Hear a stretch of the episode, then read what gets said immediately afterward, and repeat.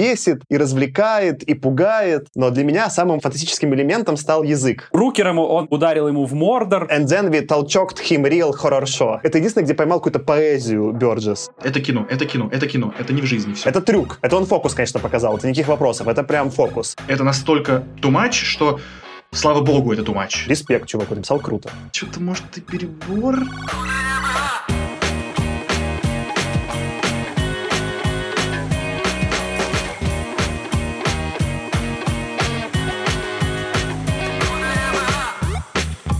Всем привет! Это «Худо не было» подкаст. Подкаст про научную фантастику. И сегодня мы будем читать книгу Энтони Бёрджеса «Заводной апельсин», изданную в 1962 году. С вами сегодня я, Саша. Аркаша. И Артем. Всем привет. Ну что, ребят, давайте, наверное, как-то с новостей расскажем, как вообще там у вас дела, что происходит. Аркаша, как у тебя дела? Да все хорошо. Я обычно на тему фантастики что-нибудь посоветовать, если я сам что-нибудь читал. Я тему фантастики ничего свежего на самом деле не читал и не смотрел. Даже Человека-паука не смог посмотреть, потому что на английском сеансов было очень мало, и они все забитые. Но я зато досмотрел третий сезон сериала Тед Ласса, с фантастикой не связано но очень прикольный. Если как бы что-нибудь хочется от фантастики отвлечься, смотреть что-нибудь простенькое, такое хорошее, доброе, но интересное, вот я прям рекомендую. Причем я бы даже честно вот сказал, что мы уже не раз говорили про правила первого сезона, что смотри первый сезон, дальше не смотри. Здесь можно три смотреть.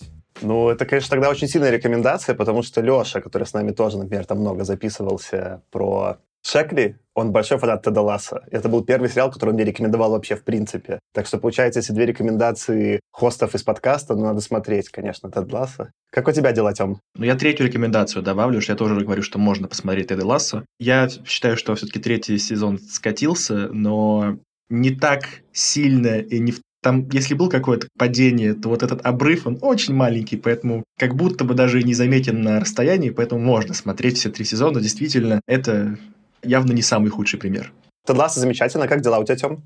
Ох, у меня какие-то выдались деньки очень насыщенные на аниме. Саша очень много форсит, что я тут главный по аниме. И я обычно отнекиваюсь, говорю, что Саша все сильно преувеличивает, но как-то тут ненароком я ему подыгрываю. Во-первых, я посмотрел какое-то совершенно...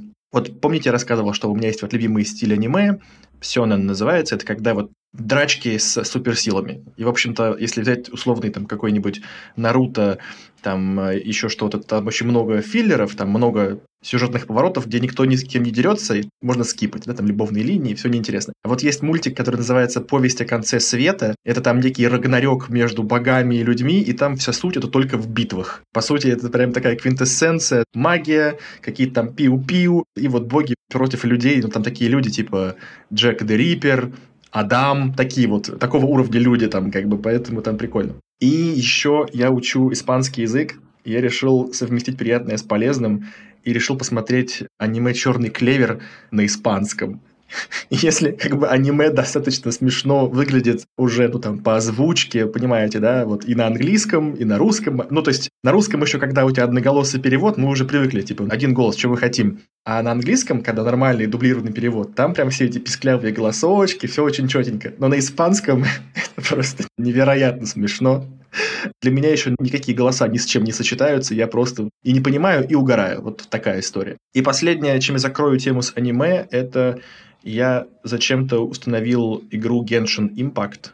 Возможно, кто-то про нее слышал. Это как Final Fantasy, когда у тебя есть несколько персонажей, между которыми ты можешь переключаться, но все в безумно детском аниме-стиле. И я не знаю, зачем я это сделал, если честно, потому что это настолько сильно затягивает, по-наркомански. И там уже вот вся, вся система построена на том, что ты делаешь маленькие действия, бесконечные сундучки, бесконечные какие-то кристальчики, денежки, награды. Ты просто в этом тонешь, уже ничего не понятно, но ты идешь дальше, мочить какую-то очередную хрень маленькую, получать новый меч там, это бессмысленный. В общем, такое залипалово. Артем, это называется мобд. Мобильная бабла-дойка. Да, да, ты прав. Но я, слава богу, пока еще, я подчеркиваю, пока еще, деньги туда заливать не собираюсь. А у меня их и нет, я безработный.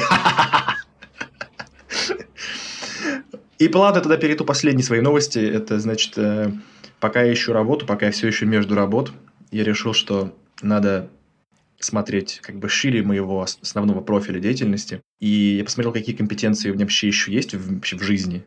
И, в общем, по ходу дела с 5 июля, знаете, кем я буду? Учителем английского языка. Я прошел отбор в Skyeng. По сути, сначала думал, что ради прикола, чтобы что-то новое поделать, а меня прям взяли. Не то чтобы это супер сложно, наверное, но, в общем, меня взяли, и у меня скоро начнется, типа, адаптация, и будут мне подгонять студентов, и я буду прям на уровень upper intermediate кого-то там учить. У меня очень странные впечатления. Я вроде бы воодушевлен, в то же время такая ржака. Я учитель английского, что? Ну все, Тёма, тогда ты будешь э, в какой-то момент перезапускать наш подкаст на английском, похоже. Изи, изи, бро. Конечно, не могу здесь не прокомментировать дополнительно, что аниме, безусловно, смотреть надо на японском, ну или в оригинале с субтитрами исключительно.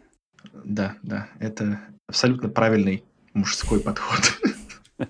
Все, у меня новости все, Саш, расскажи, как твои дела. Так, мои дела. Ну вот смотри, получается, видишь, ты с 5 июля станешь э, преподавателем, а меня уволили. Да еп... Э, и 5 июля будет мой последний рабочий день. Так что вот такая произошла фиговина. В целом мне прикольный опыт э, быть уволенным в, на испытие в Германии. Мне не понравилось. А можно Ребята ли... немножко шокированы, потому что я приберег, я приберег э, эту тему, я не спалил ее до записи, поэтому это майк-дроп в некотором роде. Black humor, можно черную шутку? Конечно. Я серийный предприниматель, а ты теперь серийно уволенный, что ли? Получается так. Блин. Да, какая-то безумная ситуация произошла. То есть, ну, типа, я вышел на новую работу, там что-то разбирался, разбирался, и вот мне там, типа, дали команду разработчиков, какие-то начали писать первые таски, и на меня стал, короче, орать фронтендер, и докапываться прямо на звонке публичном. Я такой, что происходит? Что-то на меня орал, орал. Я такой, типа, чувак, так не пойдет. Он говорит, нет-нет-нет. Потом меня вызвал что-то там на ковер SEO, мне рассказывать, что вот такой, типа, конфликт. Я говорю, ну да, вот чувак что-то орал, давайте разбираться. Что-то такой случился разговор. В итоге, короче, мы что-то обсуждали, и что-то там чувак такой, вот, там что-то я орал. И продолжил орать, короче. Ну, типа, заводился и орал. Я такой, ну, такая вот неприятная ситуация. И мне сделал, типа, SEO выговор, что вот ты не умеешь конфликты разруливать, что у хорошего продукта чувак бы не орал. И все, и уволил меня. Блин, это такая идиотская причина. Ты мне сразу, знаешь, напомнил ситуацию, когда мне похожую претензию сделали, сказали, что то, что кто-то что-то не сделал, это значит, что они не хотели для тебя это сделать, а ты должен делать так, чтобы они хотели для тебя все делать, чтобы даже напоминать не нужно было. Но это такая какая-то софистическая... Когда ты в любом случае виноватым окажешься, что бы ты ни сделал. Это бред полный. Но я бы еще более-менее мог, как знаешь, типа там что-то согласиться как продукт, если бы хотя бы год поработал, что-то такое произошло, если в год спустя там нет, конечно, рапорта с инженерами, не прикольно, да? Но типа на меня начал орать этот инженер на первой встрече. Это, это литерали была. То есть я какой-то написал первый пост, что вот я думаю, что наша команда должна делать. Он оставил под постом в Slack мотигающийся смайлик, и потом на меня просто орал всю встречу. У меня, короче, довольно какие-то сюрреалистичные представления. Я такой, что? Я немного пока сам не понимаю, что произошло. Неприятно, конечно, в целом, что надо снова с какой-то работой суетиться. Но зато я это сейчас заиспользую как очень красивый переход к тому, что ты обычно, Тёма, объявлял в начале эпизодов. Видите, как бы у нас же подкаст полностью некоммерческий, и последнее все время я монтировал все эпизоды на свои деньги. Ну, вот мне приходила зарплата, я часть зарплаты тратил на монтаж эпизодов. А теперь у меня зарплаты больше нет, а подкаст очень хочется делать. Может, ты, Тема, как-то разовьешь эту мысль? И в этой связи, ребята, наши дорогие подписчики, хочу рассказать вам еще раз или напомнить тем, кто знает, что у нас есть страничка на сервисе Boosty, а Boosty — это сервис платной подписки на контент от людей, которые делают что угодно, подкасты, музыку, фильмы, что угодно. Мы призываем вас помочь нам, частично безработным людям, продолжать делать наш подкаст, помочь нам рублем, подписавшись на разные уровни подписки. Ссылка всегда у нас есть в описании под каждым эпизодом, в Телеграме. В общем, даже если вы спросите у нас в чате, мы ее вам всегда направим. И для того, чтобы вас еще больше замотивировать, я расскажу, что мы благодарим наших подписчиков прямо на записи. Я хочу сегодня еще раз похвалить тех, кто уже наш давний подписчик, и поприветствовать в качестве подписчиков новые лица. Мне это безумно приятно делать. Итак, спасибо от нас уходит Дарье, Евгению Николаеву, Хадижат, Владиславу, Егору Ворогушину, Карасику, Дмитрию Латикову и Алексею Иванову. Ребята, вы просто роскошны, великолепны, потрясающие. Я вас обнял, приподнял и боготворю. Достаточно, достаточно мощный заход. В общем, кто еще не подписался, подпишитесь. подпишите вашу бабушку, вашего пса. Нам нужны деньги на монтаж, а вам нужны наши эпизоды. Все. Продал. Худо не было. Тёма, все правильно сказал. Подписывайтесь на Бусти хотя бы из жалости ко мне. А я пока расскажу про Энтони Бёрджеса. Это первая книга, которую мы обсуждаем в подкасте у него. Ну, наверное, и последняя, потому что, на самом деле, книга «Заводной апельсин» — это его самая известная книга, и среди всех его книг наиболее подходящая под жанр научной фантастики. Хотя, насколько она подходит, мы тоже внутри эпизода немножечко обсудим подробнее. Так вот, Энтони Бёрджес — это был английский писатель, родился в 17 году, умер в 93-м, 76 лет прожил. Собственно, за свою жизнь написал довольно много книг, больше 50 романов. «Заводной апельсин», как мы уже заявили, самая известная среди них. Но еще он там лично сам э, гордился больше всего своей тетралогией книг про Эндерби, которые, это, конечно, что-то вроде детективов, наверное. Сам Бёрджес был необычный чувак. И тут, опять же, его сейчас у меня биография будет рваная, как вот э, недавно у нас была рваная биография Филиппа Дика. Бёрджес тоже был чувак с биографией. Во-первых, он не сразу стал писателем. Он занимался многими разными вещами. Во-первых, он занимался просто литературными исследованиями. У него есть книги про творчество Шекспира, про творчество Джойса. На самом деле, Финниган Вейк, это книга Джойса, которая повлияла сильно на текст «Заводного апельсина», который мы сегодня обсудим. Но до того, как я стал писателем, он очень долго занимался сочинительством музыки. Он писал какие-то там симфонии, балеты, что-то даже вроде оперы. Я нашел на Spotify, можно найти один или два альбома с его музыкой. Они там есть. Он никогда не стал известным за счет музыки. В итоге ему известность принесли книги, хотя он начинал с музыки.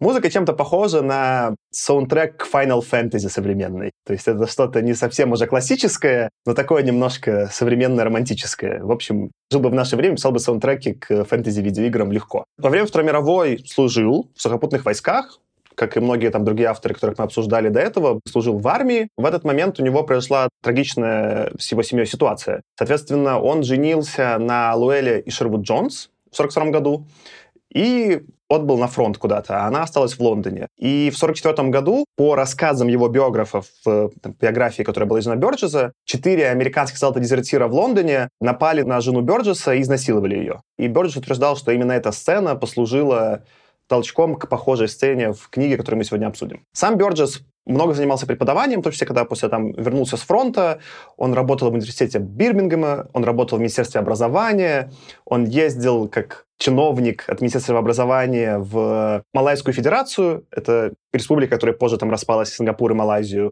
и в Брунее он в 58 году типа служил тоже по своей вот этой преподавательской линии. И вот до этого всего момента он практически не писал книг. Он писал какие-то романы, не все из них были опубликованы, но автором он стал после некоторой необычной, такой даже трагичной истории. В 59 году он теряет сознание, и у него диагностируют опухоль мозга.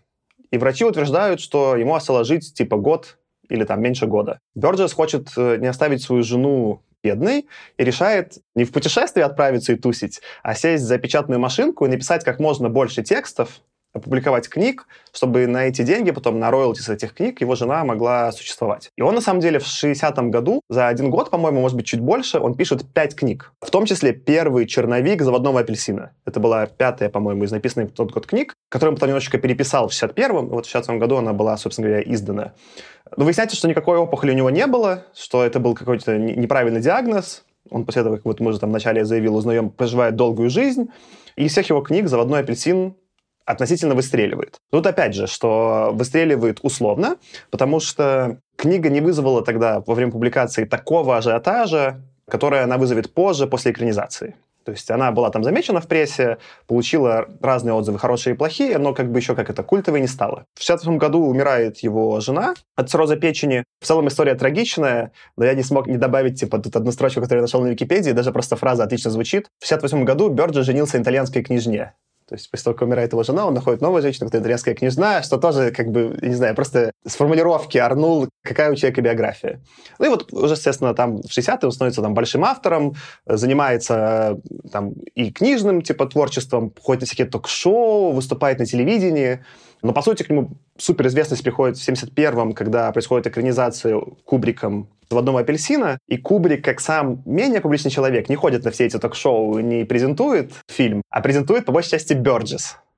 И у них случается некоторое такое даже мерение эго, кто все-таки внес больше вклад, Кубрик или Бёрджес, некоторые соревнования случаются. Ну, в общем, вот такой любопытный персонаж наш Бёрджес. Но сегодня мы обсудим, соответственно, вот эту книгу, которую уже много раз упомянул, «Заводной апельсин». Еще раз напомню, что она была издана в 62-м, Э, в 1971 году по ней выходит экранизация Кубрика. В 1972 году эта экранизация Кубрика получает премию Хьюга за лучший сценарий. Премия Хьюга тоже довольно необычная, потому что обычно Хьюга выдают просто за лучший сценарий именно автору сценария. В данном случае, по сути, коавторами сценария считались и Кубрик, и Бёрджес, поэтому технически Хьюга получили оба.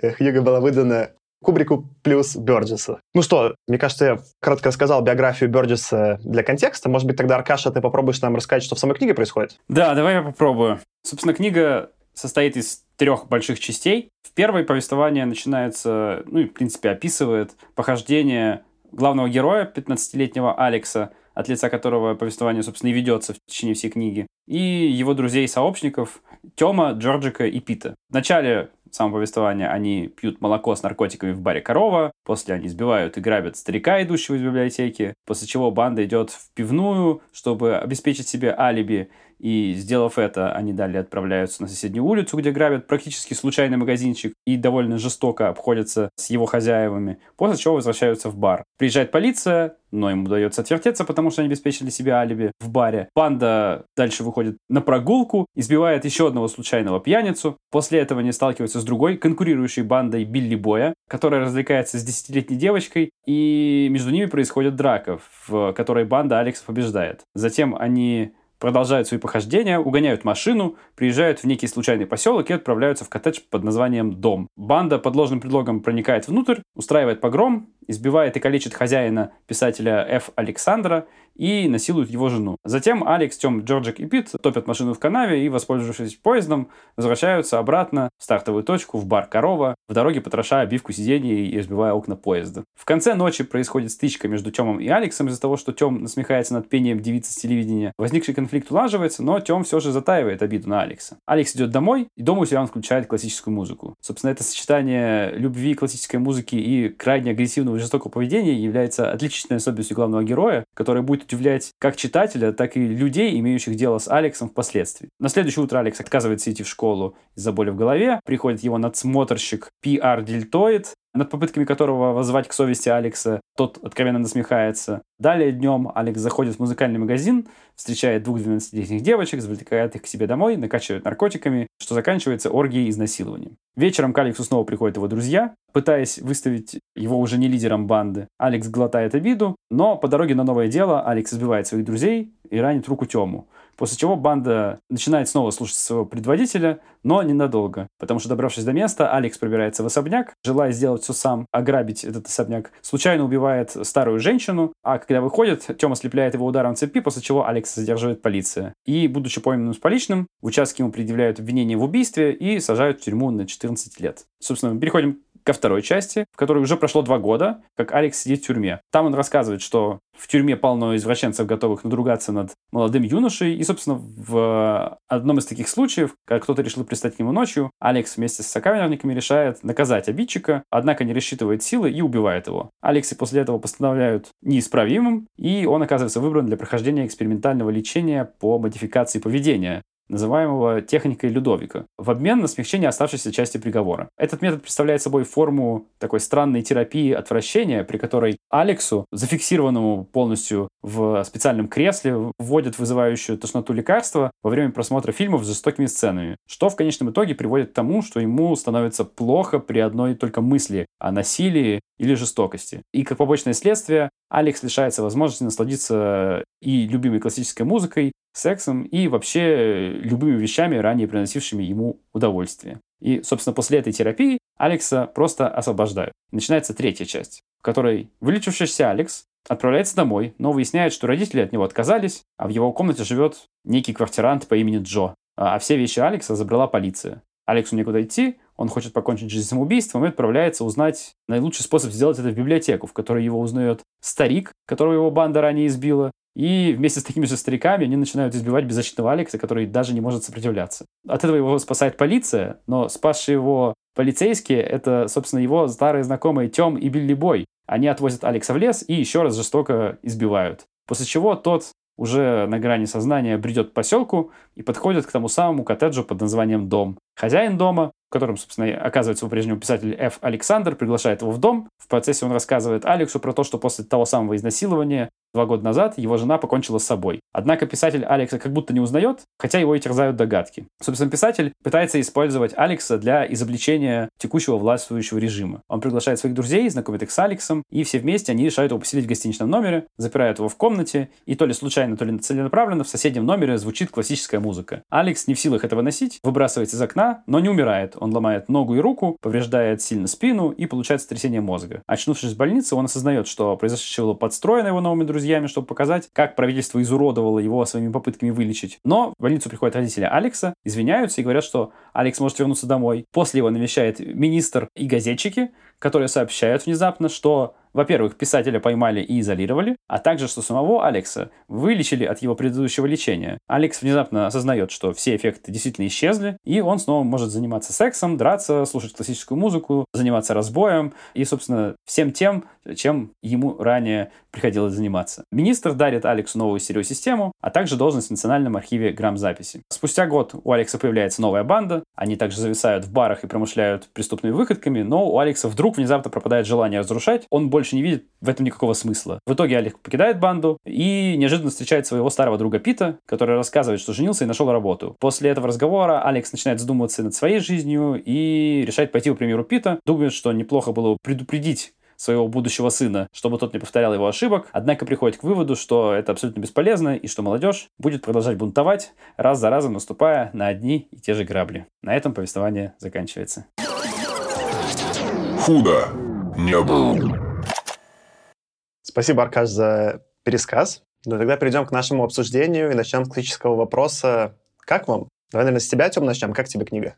В принципе, читать было интересно и бодро, много экшена и, на удивление, много глубоких социальных вопросов, которые хочется поднять, в которых хочется покопаться, и уверен, что мы сегодня все их или большую часть затронем. Хорошо, а тебя как, Аркаш? Артем правильно упомянул про фильм, потому что я смотрел раньше фильм, чем читал книгу. После этого читал книгу и сейчас перечитал книгу еще раз. Но все равно впечатление у тебя, когда ты ознакомился с разными сторонами вот этого произведения, да, с разным немножко видением, смешиваются и очень сложно делить одно от другого. Это, безусловно, занимательно, и мне скорее, не знаю, наверное, понравилось. Это как какая-то книга. Но, конечно, местами у меня бомбило. Ну, я еще скажу подробнее, наверное, почему. И наверное, отмечу еще как такую заметную деталь, то, что это очень отличается от американской фантастики. То есть это не совсем фантастика, и мы про это еще поговорим. И мне кажется, стилистически это ближе как раз к британским авторам, которых мы читали, несмотря на то, что они все-таки были в области фантастики, а тут такая больше социальное какое-то рассуждение, наверное, если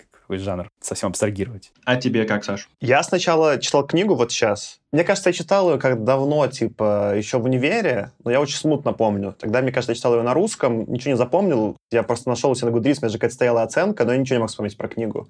Поэтому сейчас читал как первый раз. И я уже после прочтения посмотрел вчера вечером фильм. Мне книга понравилась больше. Она мне понравилась в итоге даже больше, чем я ожидал. Но самое главное, почему я там решил почитать и даже в этот подкаст принес, она занимала какое-то интересное место во всех дискуссиях вообще. Это фантастика или нет? И вообще, можно ли отнести ее к фантастике таковой? Потому что почти во всех списках культовой фантастики 60-х она присутствует. Там даже если там задать какие-то там вопросы на квор или такое, можно ли считать заводной апельсин фантастикой, а прямо это вот есть такие дискуссии, чаще люди сходятся во мнении, что да, ну, даже не без какой-то особой аргументации. Мне интересно было с этой призмой поанализировать. Это то, что вот я заявлю на эпизод. Меня больше интересовало, фантастика ли это и что это значит, тем какая вообще эта книга. Давайте тогда переходить к обсуждению книги. И первая тема, связанная с этим вопросом про фантастику, будет сама по себе язык. Я прочитал, собственно говоря, книгу на английском. Вы читали на русском, наверное, ребят, да? Да. А у вас была версия, где, скорее всего, часть русских слов были латиницей набраны. Такой вариант был? Да.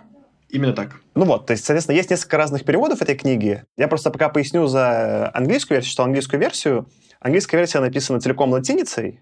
Просто часть английских слов заменены русскими, они написаны тоже латиницей, и они даже по ходу склоняются так, как склонялись бы английские слова.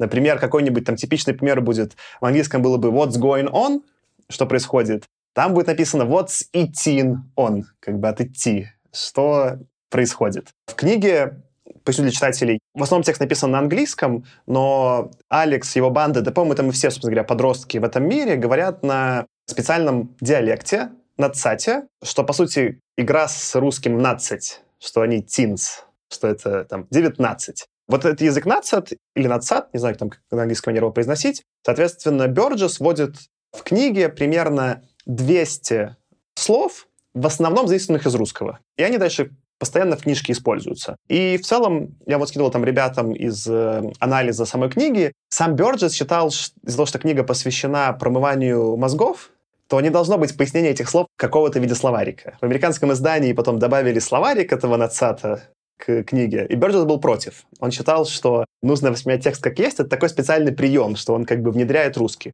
Сам Бёрджес, кстати, знал дофига языков, по-моему, там что-то там 7 или 8 языков знал, и он разговаривал по-русски. Это тоже связано с его, с некоторым, типа, широтой кругозора. В общем, в целом, необычный прием. И, если честно, для меня вообще вот этот, э, собственно говоря, надсад, это была любимая часть книги. Это то, что в итоге на меня произвело наибольшее впечатление. Я еще хотел добавить, что кроме использования вот этих не англицизмов, наоборот, русизмов, да, наверное, правильно сказать, в речи это вообще довольно такая ядреная смесь из вот этих вот э, надсата и э, такого кокни английского, который, кроме каких-то специфических странноватых оборотов, еще использует много тоже такого странненького жаргона, который вообще имеет такое двухуровневое образование. Например, там как пример, ну, это, по-моему, даже в Википедии есть, там вот они называют деньги, они money называют катер. Почему катер? Потому что катер рифмуется с bread butter, а bread butter — это деньги. На самом деле, действительно, в кокне, в диалекте, там очень много такого, и сделано это для того, чтобы, ну, тебя чужак не понимал, чтобы можно было при полиции что-то обсуждать, и они ничего не поняли.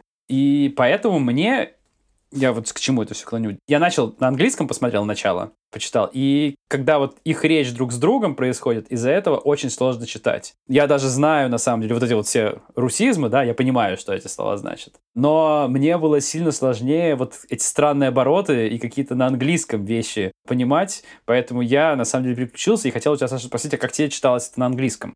Вот, вот. Для меня это была книжка, на которой я почти спаниковал. Я начал читать на английском, прочитал первую главу и почти ничего не понял. Я такой, я не вывезу. То есть я до этого прочитал вполне нормально на английском э, «Человек в высоком замке». Я такой, ну все, все, типа я уже вывожу на английском, я красавчик, сейчас залетит. Я начинаю читать. Было даже хуже, Аркаша. Ты говоришь, что там очевидно, какие из них э, русизмы. Он из-за того, что их склоняет, я половину сначала не выкупал. Он использует типа смесь этого кокни и склоняемые русизмы, и он не везде их концентрирует один к одному. Например, там смех, он не смех, а смек. Я сначала думал, что это какой-то смек, что кто-то кого-то, ну, типа, как звук в комиксах ударяет, он такой, а, это смех. То есть э, у меня анбординг был максимально жестокий. И я после чтения первой главы, я такой, ну, я, конечно, почитаю через сколько-то глав, потом, наверное, перейду на русский, но я был уже уверен, что я не вывезу и дропну. Но в итоге, через несколько глав я включился, и где-то уже после первой трети я вообще не замечал, что эта книжка написана на каком-то странном английском. Я просто ее читал, как будто это абсолютно легкий, понятный, обычный текст. И этот вот разительный переход от того, что сначала вообще не выкупал, а потом супер легко читал, не напрягаясь, меня, во-первых, удивил, и он будет основой моего главного тезиса, почему я в итоге фантастикой эту книгу считаю. То есть если мы там, может, позже обсудим с вами диалог других элементов именно по поводу мира или сюжета, но для меня самым фантастическим элементом стал язык. Расскажу вам такой типа тезис, такой прогон. Один из способов смотреть на фантастику, таки, один из таких наблюдений, которые я вот на YouTube поставил у парня, который читает много фантастики, он говорит, что в каждой фантастической книге сначала есть несколько глав тяжелого анбординга ты читаешь про какой-то мир, который тебе не знаком, и поэтому первые несколько глав обычно очень сложные, потому что тебе нужно представить, что за мир, и объяснить правила этого мира. И ты продираешься, продираешься, продираешься, и потом, когда ты уже понял, о, это вот такой мир, становится легко, и это уже дальше плавненько идет, когда тебя заанбордили. Здесь ровно в такой же роли выступает язык. Он сначала максимально непонятный, выбивающий из колеи, и кажется, это невозможно вообще понять, о чем идет речь, а потом ты в него врубаешься и такой, а, да, все, понятно, он очень умно сконструирован. То есть из слов эти 200, которые выбрал Бёрджес, они не случайные, они подходят. И то, как он делает, как они вообще разговаривают, там же не только этот кокни, например, там они часто же классно повторы используют, он такой типа там лайк, лайк, лайк, там он часто по три раза, Алекс какие-то там фразы повторяет, когда что-то нужно подчеркнуть, и в итоге через язык построен этот мир. И для меня это было прикольно. Это было прикольно на контрасте с «Человеком в высоком замке», где, по сути, ну, такая, наверное, была первая высоколитературная книга из того, что мы читали. А вот это, наверное, по лингвистическому выпендрежу была самая такая... Он уже фокусы показывает. Бёрджес такой, смотрите, что я могу с языком, и вы сможете выкупить. И меня вот это очень впечатлило в итоге и очень порадовало. И я рад, что прочитал на английском. Поэтому я там слушателям рекомендую, если есть какое-то знание английского, все-таки попробовать ее вывести на английском. Будет очень сложно, но в итоге это очень приятное чувство, что становится супер понятно. И у меня тут как раз сложилась картинка, Саш, потому что здорово, что ты упомянул, что Бёрджес говорил по-русски, потому что я хочу снять шляпу перед ним еще за то, что выбор слов, которые он сделал, чтобы сделать их русизмами, он был настолько очевидно не случайен. Ну, то есть я представляю себе какого-нибудь американского автора, который такой думает, ну или даже английского автора, такой, о, а давай-ка я возьму какой-то другой язык, возьму какие-то слова из своего произведения и тупо их переведу, и вот будет у меня типа жаргон.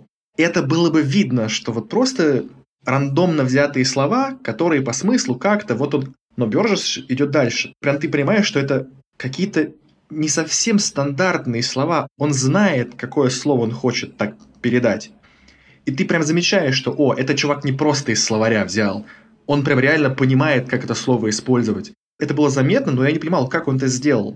Я думал, что, может, у него там какой-то друг есть, который знает русский, или что он реально просто очень сильно заботал, прям глубоко заботал. Но оказывается, вот как. И что мне еще тоже понравилось в этом языке, это что, опять-таки, идея с тем, чтобы сравнить его с Кокни, она ведь тоже очень не случайна и тоже продумана, что Аркаша правильно заметил. Вот этот жаргонизм Кокни, который берет какие-то слова, берет от них рифму и потом ассоциацию, чтобы, для того, чтобы спрятать правильное настоящее слово, то, что ты имеешь в виду, от полицейских, от других там банд, да, это же много где есть. Ну, то есть вот этот там блатной жаргон, он в том числе про это.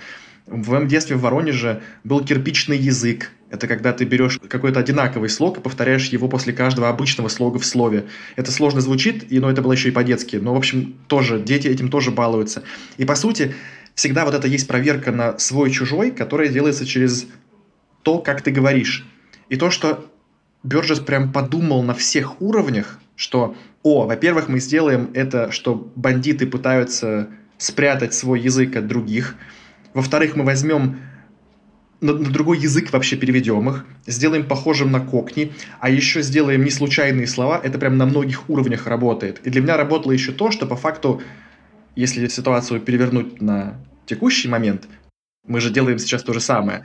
Весь профессиональный жаргон, он у нас на английском, но это просто калька. А если взять современную молодежь, сказал дедушка Артем, там уже не совсем просто калька-перевод. Там черти что, но это все равно через английский язык, а он сделал версию через русский, и это офигительно работает. Немножко к этому добавлю еще контекста, Тем. Собственно говоря, вот там, когда читал анализ этой книги, по-моему, где-то в интервью сам Бёрджес рассказывал, что он думал, на каком в итоге языке сделать, чтобы разговаривали эти подростки. И в тот момент, соответственно, там как это 60-е, да, в Великобритании уже были какие-то, ну, говоры, условно говоря. И он в итоге специально как литературный прием решил не брать какой-то из существующих, потому что он решил, что это быстро состарит книгу что он возьмет, что это будет какое-то мимолетное что-то, что он возьмет, что вот сейчас, не знаю, там, ближайшие три года вот так разговаривают бандиты, а потом каким-то другим образом. Потому что, помню, мне кажется, это как раз момент, когда первые банды появились в Лондоне, и там какие-то устраивали между собой разборки. И он мог взять языки этих банд, но он специально культурный прием пошел дальше и сделал этот надсад. И в итоге это удачный момент, что, ну, кроме того, что ты описал, Тёма, это классно воспроизведено чисто лингвистически, книга не состарилась.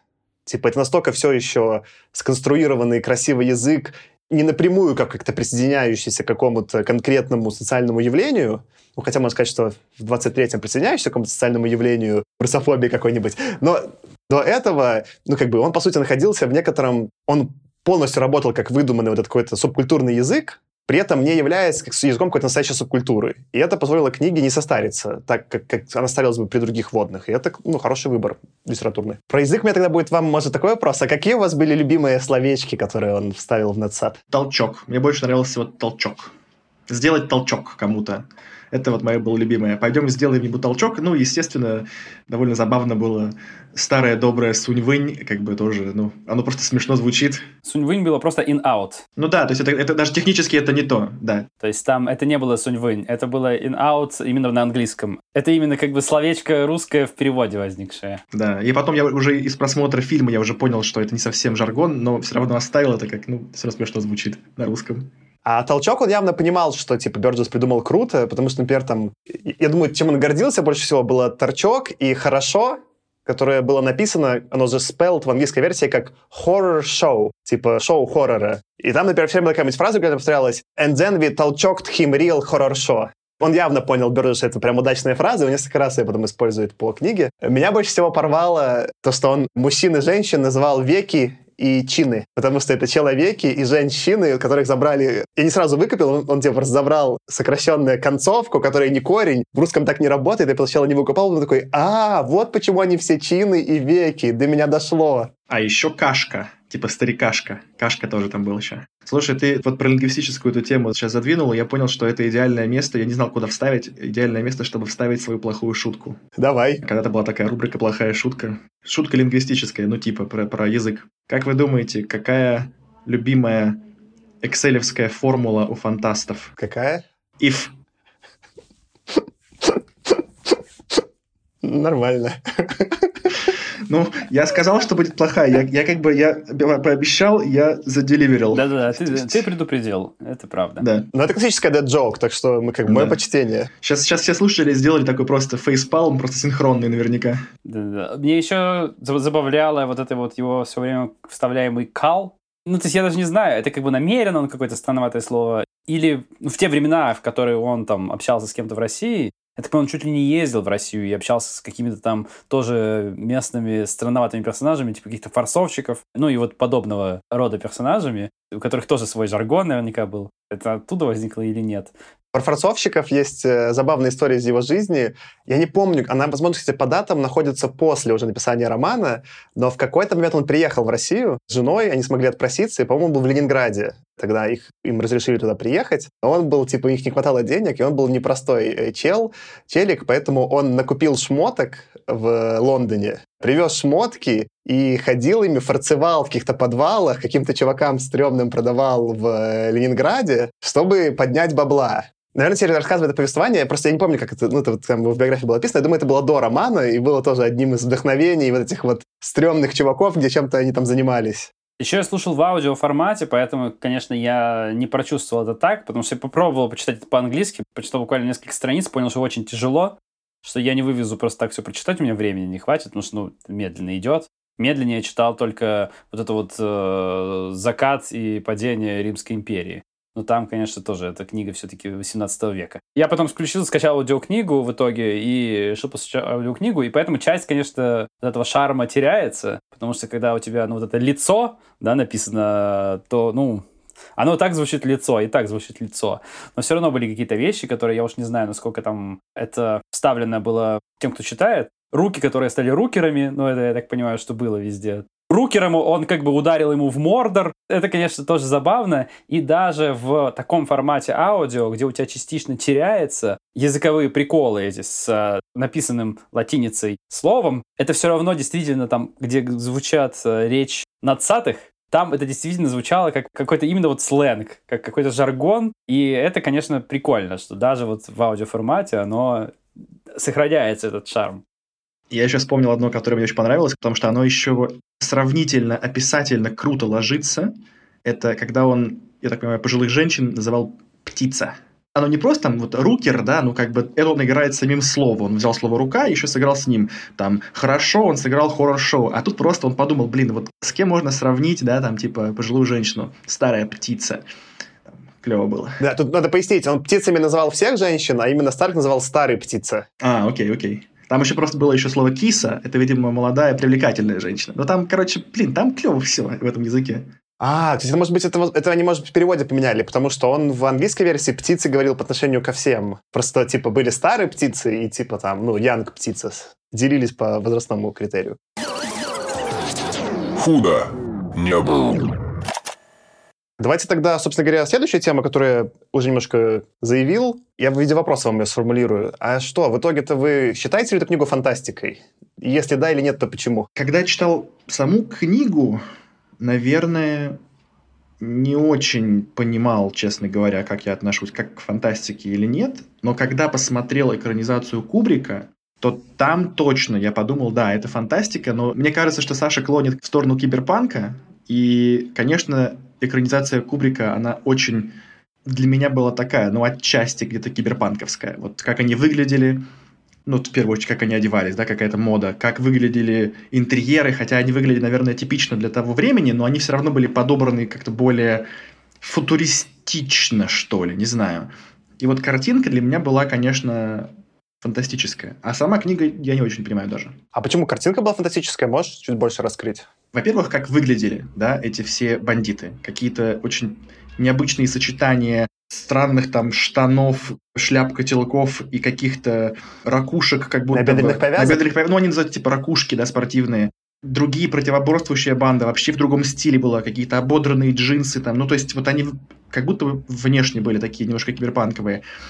И плюс интерьеры, в которых они все находились, я не знаю, просто очень плохо знаком с э, интерьерами там, 60-х, 70-х, потому что, может быть, это на самом деле типичные интерьеры были для того времени, какой-то был подъем футуристического интерьерного дизайна. Но сейчас я таких примеров не вижу, и поэтому картинка, которую показал мне Кубрик, она была довольно футуристичная для меня. То есть, чего стоил только один дом писателя Александра. Какое-то непонятное кресло, в котором изначально кресло-капсула, в котором сидела его жена. Ну, это я уже фильм пересказываю, да? В общем, вот эти интерьеры мне казались, да, такими фантастическими. Ну, слушай, это скорее не такой ретро-футуризм. То есть то, как э, будущее рисовали в 60-х, то есть это тогда не было какой-то вычурно, это просто ну, была попытка, вот как оно будет в будущем. Книга же написана в 62-м, фильм снят в 71-м, и это похоже, там напрямую в книге не заявляется, но там имплается, что это небольшое будущее, примерно 70-е где-то в Европе. Там не говорится напрямую, что Лондон, похоже, что это что-то типа Лондона, не, не, намекается напрямую. Для 70-х, я так понимаю, это даже просто, это не ретро-футуризм, в смысле, это просто был такой стиль. Мир Остина Пауэрса, когда вот этот фанк какой-то там, да, и первые электрогитары победили мир, и вот это все произошло. Это вот эти итальянские фильмы, да, там какие-то спагетти-вестерны, ну не спагетти-вестерны какие-нибудь, а просто можно посмотреть какие-то такого вида там итальянские фильмы. По-моему, когда вот я вам скидывал, мы смотрели по Шекли, помните, была экранизация по то ли десятой жертве, то ли седьмой жертве, она вся в такой же стилистике выполнена, такой, как это... 70-е, в общем, это прям начало 70-х, вот был такой момент. Ты, скорее всего, прав в том смысле, что это вообще никакой даже не футуризм, но вот он для меня с 23 года выглядел как, ну, как будто специально придумали, как бы сделать вот по фантастичнее. Я к тому, что Грилл бы еще так добавил, что там был вот этот элемент именно в фильме у Кубрика, действительно визуальный, вычурных вот этих ретро-70-х интерьеров, которые он снял еще очень своеобразным образом. Но был и второй момент, который в книге меньше просматривается, который добавил Кубрик, как ты говоришь, как банды сами выглядели. Про костюмы там в книге заявляется, но там что-то они в каких-то просто, по-моему, в пиджаках, что ли, ходят черных. То есть там объяснять, что это важно, что у них есть галстуки, что были маски, но это описано довольно абстрактно. Конечно, у Кубрика прям у банд костюмы, эти костюмы довольно безумные, и чем-то я бы скорее сравнил даже, может, не с каким-то футуризмом и даже не с киберпанком, а каким-то типичным постапокалипсисом. Это не так далеко от какого-нибудь Безумного Макса. Или даже, может, не Безумный Макс, потому что в Безумном Максе все такое уже сильно далеко и красивое условно, да? А это какой-нибудь побег из Нью-Йорка Карпентера где ходит этот Снейк с повязкой на глазу, где везде там какая-то разруха и мусор, и там какой-то главный злодей ездит на лимузине с э, люстрами, с хрустальными э, спереди. То есть это вот в эту сторону направления. Действительно, в фильме оно больше просматривается, чем в книге. Я почему-то так и думал, что ты сделаешь референс на Mad Max. Прям я почему-то так и думал. Но в итоге я сделал референс еще и на Карпентера, так что мы сегодня добавим дополнительное очко в э, неочевидные отсылки. Кубрик находит то, чего не совсем было у Бёрджеса, ты прав, ты абсолютно правильно сказал. Они у него не такие вычурные, они у него не такие необычные. То есть это действительно определенный стиль, он какой-то там сформированный, и сам Алекс, когда проходит сначала два года, а потом год, да, в э, таймлайне книги, он сам замечает, что эта мода меняется, потому что он два года в тюрьме сидел, он вышел и говорит, о, вот это вот поменялось, вот это поменялось, а в говнодавах все еще ходят, а вот здесь э, галстук уже поменялся, уже галстук-бабочка вместо селедки. Но там оно в каких-то разумных гранях меняется, и мне кажется, у Бёрджеса это была отсылка, просто там были разные движения молодежные, такие субкультурные, и там действительно в 60-х, 70-х именно стиль визуальный, да, с точки зрения одежды, он там был важен, то есть там они, разные движения молодежные, они в разном стиле одевались, и друг с другом часто цапались. И эти банды, то есть это реально было, то есть это были не такие банды, которые все ходят и мочат, но это были какие-то субкультуры, которые друг с другом периодически там тягались, что-то выясняли отношения, и для простого, скажем так, англичанина, которому это было чуждо, э, вот эти какие-то странные персонажи, ходящие в одинаковых шмотках, какие-то мутные молодые ребята, они тоже выглядели, наверное, так же странно, просто там сейчас нам это кажется уже нормальным, а для них они выглядели так же вычурно, как для нас выглядят вот эти вот персонажи в фильме. И, возможно, Бёрджес к этому отсылался, что они все-таки не должны быть совершенно какими-то безумно странными, да, как вот они в этих трусах-ракушках ходят. Ну, то есть это уже кич какой-то. Бёрджес намеренно как бы какой-то вот такой мега-кич не делает, что просто у тебя в голове это рифмовалось с тем, что, ну, реально на улице происходит у читателя. Мне, кстати, поэтому больше в итоге книга понравилась, чем фильм. Ну, то есть это из личной личность фильма меня скорее оттолкнуло. Это просто вот мы там заявили вначале, что я сначала прочитал книгу, потом фильм. В итоге у меня про книгу остались лучшие впечатления. Я развиваю эту дискуссию, просто вот этот главный это аргумент, там, то, что нашел на Кворе, везде заявлю, что если сравнивать с фантастикой, то сравнивают чаще всего с киберпанком и говорят, что какая-то предтеча киберпанка. Я не могу до конца с этим аргументом согласиться, но выглядит он примерно так, что какие-то элементы киберпанка присутствуют. Часть из них ты, Аркаш, назвал, что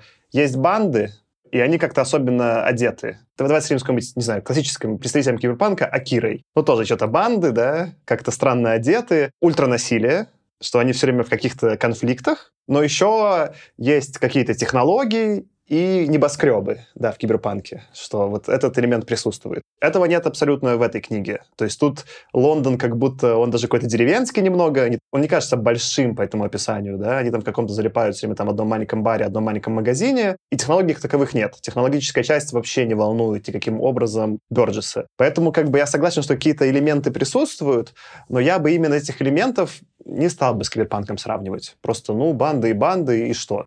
Я с аргументом, что это фантастика, из-за этого так и не согласился. Я с языком в итоге согласился, что язык построен по таким принципам, а что если будет новый язык? И таким образом он работает. Я не уверен, что это фантастика, но меня это заставило задуматься, что есть фантастика. Я в итоге рад, что я прочитал эту книгу именно как провоцирующую на мысли, а что считать фантастикой. Но к фантастике бы я скорее все еще не отнес бы напрямую. Она где-то в серой зоне, куда более в серой зоне, чем условно там даже там Андерсон или Джек Венс, которых мы обсуждали, и куда ближе в этой серой зоне просто к новой волне английской литературы, чем, чем к фантастической. Смотри, я с тобой соглашусь по поводу сравнения с киберпанком. Мне кажется, действительно какое-то натягивание совы на глобус и попытка найти общие элементы там, где, ну да, они есть, но от этого как бы подобие не означает равенство. А с точки зрения того, фантастики ли это, ну, вполне это можно отнести к фантастике. То есть фантастика — это не какой-то жанр, который не подразумевает чего-то другого, да, как бы, и который вот нет, обязательно должно быть А, Б, С, Д, а вот этого, этого, этого, этого быть не должно. Тогда это фантастика. Ну, нет же.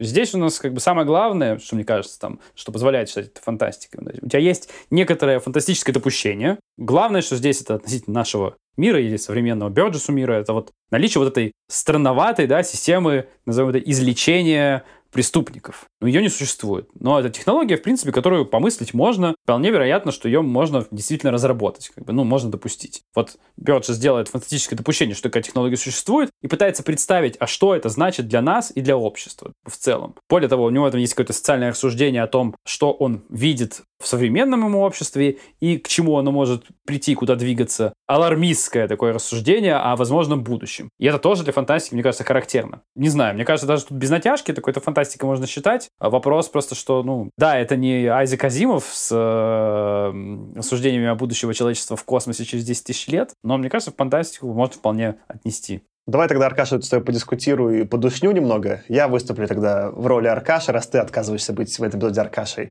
Я бы купил твой аргумент про предположение, про метод излечения, но мне в целом показался он непроработанным и добавленным. Мне показалось, что концы с концами не сходятся. Если слишком задавать вопросы, все рассыпается. То есть нам как бы заявляют мир, как будто в котором очень много насилия, и там как будто нет копов, а потом мгновенно копы появляются, и нет никаких последствий, потому что там люди убивали других людей на улице, да? Эта часть не особо работает. Этот священник там что-то с ними разговаривает, получается, этот метод э, выздоровления его как-то один раз использует, а потом все снова откатывается. То есть, по факту, начать задавать вопросы к тому, как этот мир устроен, там набор метафор есть у Бёрджеса, но нет как такового именно world-билдинга в, в смысле связанности такой не эстетической, да, есть сатира социальная, что вот если что-то довести до абсурда, да, там, не знаю, насилие банд, то вот такое произойдет. Но это не вписано в мир так, что я поверил, что этот мир настоящий. Для меня вот этот фантастический элемент отсутствовал напрямую. Можно было бы сказать, что, ну да, Бёрджес все-таки не из гетто фантастического, ему это не интересно, он это как-то продает, не знаю, просто эмоционально или ассоциативно в таком ключе. Но тут у меня тоже будет точка, которую мы там чуть позже в этом сезоне обсудим, это цветы для Элджернона. Там тоже фантастическое допущение сделано для повествования, но намного более красиво, связано и не вызывающее вопросов к тому повествованию, которое рассказано. Здесь я понял, что вот были какие-то там у Бёрджеса моральные аргументы,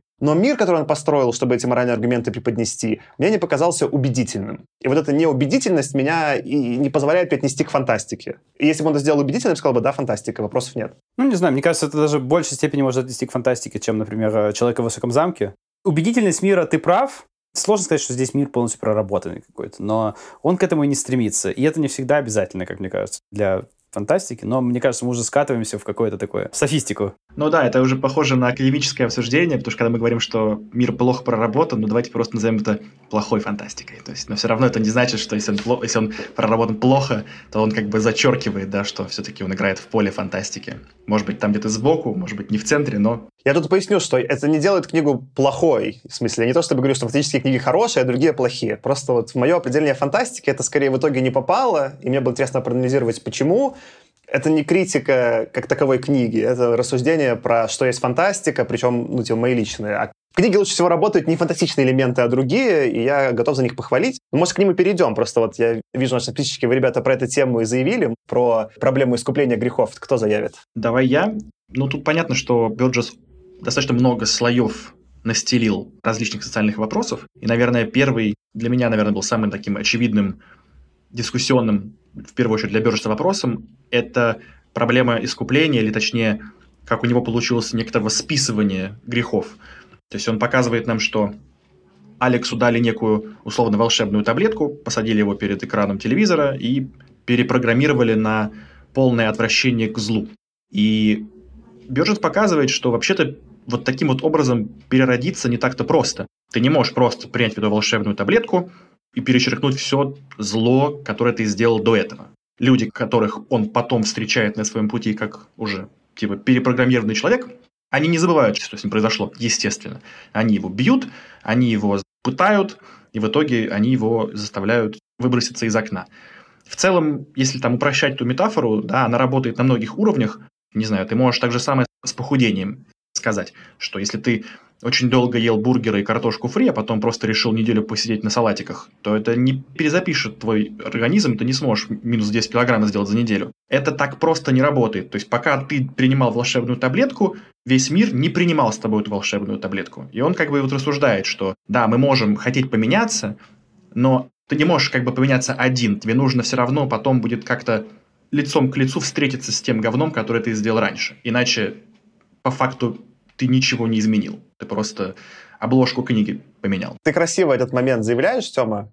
Я попробую немножко там соседний с ним момент зацепить, посмотрим, может быть, их можно в связке обсудить. Эта книга действительно, в виде больших тем, поднимает вообще там первый вопрос. Это какова природа типа там добра и зла, и хотим ли мы убрать вообще моральный выбор, но при этом если люди будут вести себя хорошо. И вроде и книга, и фильм делают аргумент, что так себе идея. И рядом с ней появляется как бы вторая тема, которую вот ты больше тема описываешь. А работает ли вообще система наказаний или перевоспитания? как таковая. Ну, то есть вот если эта система «давайте всех посадим», да, просто мы наказываем преступников, она, очевидно, не работает. Давайте мы пробуем как-то их, типа, ресоциализировать. Тут тоже у книги довольно депрессивный взгляд, что ресоциализация пройдет плохо. Из-за багажа будет беда. И сами по себе темы обе эти довольно любопытные, и мне интересно было бы про них порассуждать. Но в итоге именно от этой книги я скорее остался разочарован тем, что мне предложил Бёрджес. Ничего такого суперинтересного он про них не заявил. У меня было несколько раз в книги такой, ну, ну, и вот сейчас будет что-то классное, ты что-то про них скажешь интересное, или достаточно что-то интересное про них задуматься. И это мгновенно скатывается либо в такое немножко католическое морализаторство, да, либо в такое немножко либертарианское, политическое, типа, что да не трогайте их. Он мне как будто пересказал политический спектр воззрений людей в Лондоне 62 года, но ничего интересного, как этот спектр идей появился, не заявил. У меня в этом еще была и критика до этого Аркаша про фантастику, да, что был бы Азимов, он бы там какую-то построил социальную систему, почему такие воззрения появились и как они между собой взаимодействуют. Я бы ушел из книги такой, думая, о, действительно, а как должно выглядеть справедливое общество? А что такое мораль? А как с ними взаимодействовать? Эта книга мне просто как будто сказала, представляешь, Саша, бывают вопросы морали? Я такой, да, и все, на этом закончилось. У меня никаких рассуждений в голове про то, что морально, что аморально, как вообще надо про это думать, или стоит ли про это думать, не появилось. Ну, я с тобой тут не совсем соглашусь. Он, может быть, действительно не уходит как бы в создание новых каких-то систем и пересказывает условно Библию так же, как пересказывал ее Алексу этот свищ, священник в тюрьме. Но все-таки он заходит на какие-то темы, на какие-то рассуждения действительно ну, например, он говорит, что не только тебе не забудут то зло, которое ты совершил, даже если ты ресоциализировался. Он еще и начинает рассуждать про то, а как ты сам внутри себя поменяешься при вот этой ресоциализации. Да, то, что я решил назвать сбрасыванием человека к его заводским настройкам. То есть все равно он говорит, ну да, тебя ресоциализировали, и на этом можно было бы остановиться и сказать, тебя все равно камнями побили, вот ты сидишь с побитой головой.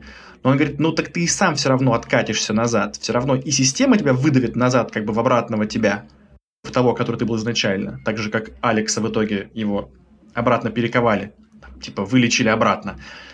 Но и сам он как бы сначала-то и с удовольствием вернулся к тому, что, о, опять я могу рассуждать о том, что там коробку яиц можно разбить, а там кому-то дать в морду, и он прям с кайфом это все обсуждает, да. Поэтому тут мне кажется интересным, что Бёрджес просто сплел несколько, может быть, не самых глубоких мыслей, но сплел их вместе, и получилось достаточно убедительно на разных уровнях. Но тут я соглашусь с тобой, что персонажи там довольно любопытные, в смысле характеров, то есть как бы сатира местами весьма удачная. Многие персонажи в этой книге, они помогают Бёрджесу его аргументы представить, причем не торгающим образом, а довольно встроенным. Для меня это наибольшее впечатление произвело не то, как он это даже в мир встроил, потому что, опять же, у меня критика, видите, что для меня мир не очень стройный и неубедительный. Я, я немножко перескочу там на темы, которые вы хотели позже обсудить. Мне кажется, самое удачное, что он сделал вот в этом аргументе, который ты описываешь, что он смог показать Алекса как антигероя, который в какой-то момент у тебя все равно не вызывает столько отвращения, что ты не можешь про него читать. Он довольно какую-то тонкую эту грань прошел. То есть он тебе показывает, особенно в начале, что Алекс — это прям наслаждающийся насилием чувак, и, казалось бы, это настолько антигеройская позиция, настолько он, типа, злодей, что это должно вызвать настолько отторжение, что с этой точки невозможно будет сдвинуться. Или другая есть в этом опасность, может свалиться в то, что мы вот сейчас перевоспитаем этого Алекса и сделаем из него такого типа сахарного, что вся дилемма исчезнет. Это довольно узкая дорожка, по которой он в целом мог пройти, чтобы сделать это достаточно не то что правдоподобным, но как-то увлекающим, чтобы ты все-таки понимал, что Алекс антигерой, но не полностью его ненавидел и даже немножечко восторгался его насилием, да, то, что вот это ему удалось литературно, это мощно. Это трюк. Это он фокус, конечно, показал. Это никаких вопросов. Это прям фокус. Я не уверен, что это просто какое-то рассуждение крутое, но фокус классный. И Бёрджес нашел ту грань, где ты чувствуешь какое-то сопереживание или сочувствие даже скорее какое-то к главному герою, потому что когда он сел в тюрьму, никакого сочувствия. Как бы по классике, вор должен сидеть в тюрьме, да, ну там это было в другом нашем произведении любимом. А тут, когда начинают какие-то эксперименты ставить над ним, когда там ломают ему психику, вот тут такой же, блин, ну вот это как будто уже что-то, может, и перебор, уже не знаю. Заползают на территорию такую, где, блин, ну вот это уже на грани как бы. Зачем ему переплавлять его схемы? Это уже чуть-чуть не то, как будто.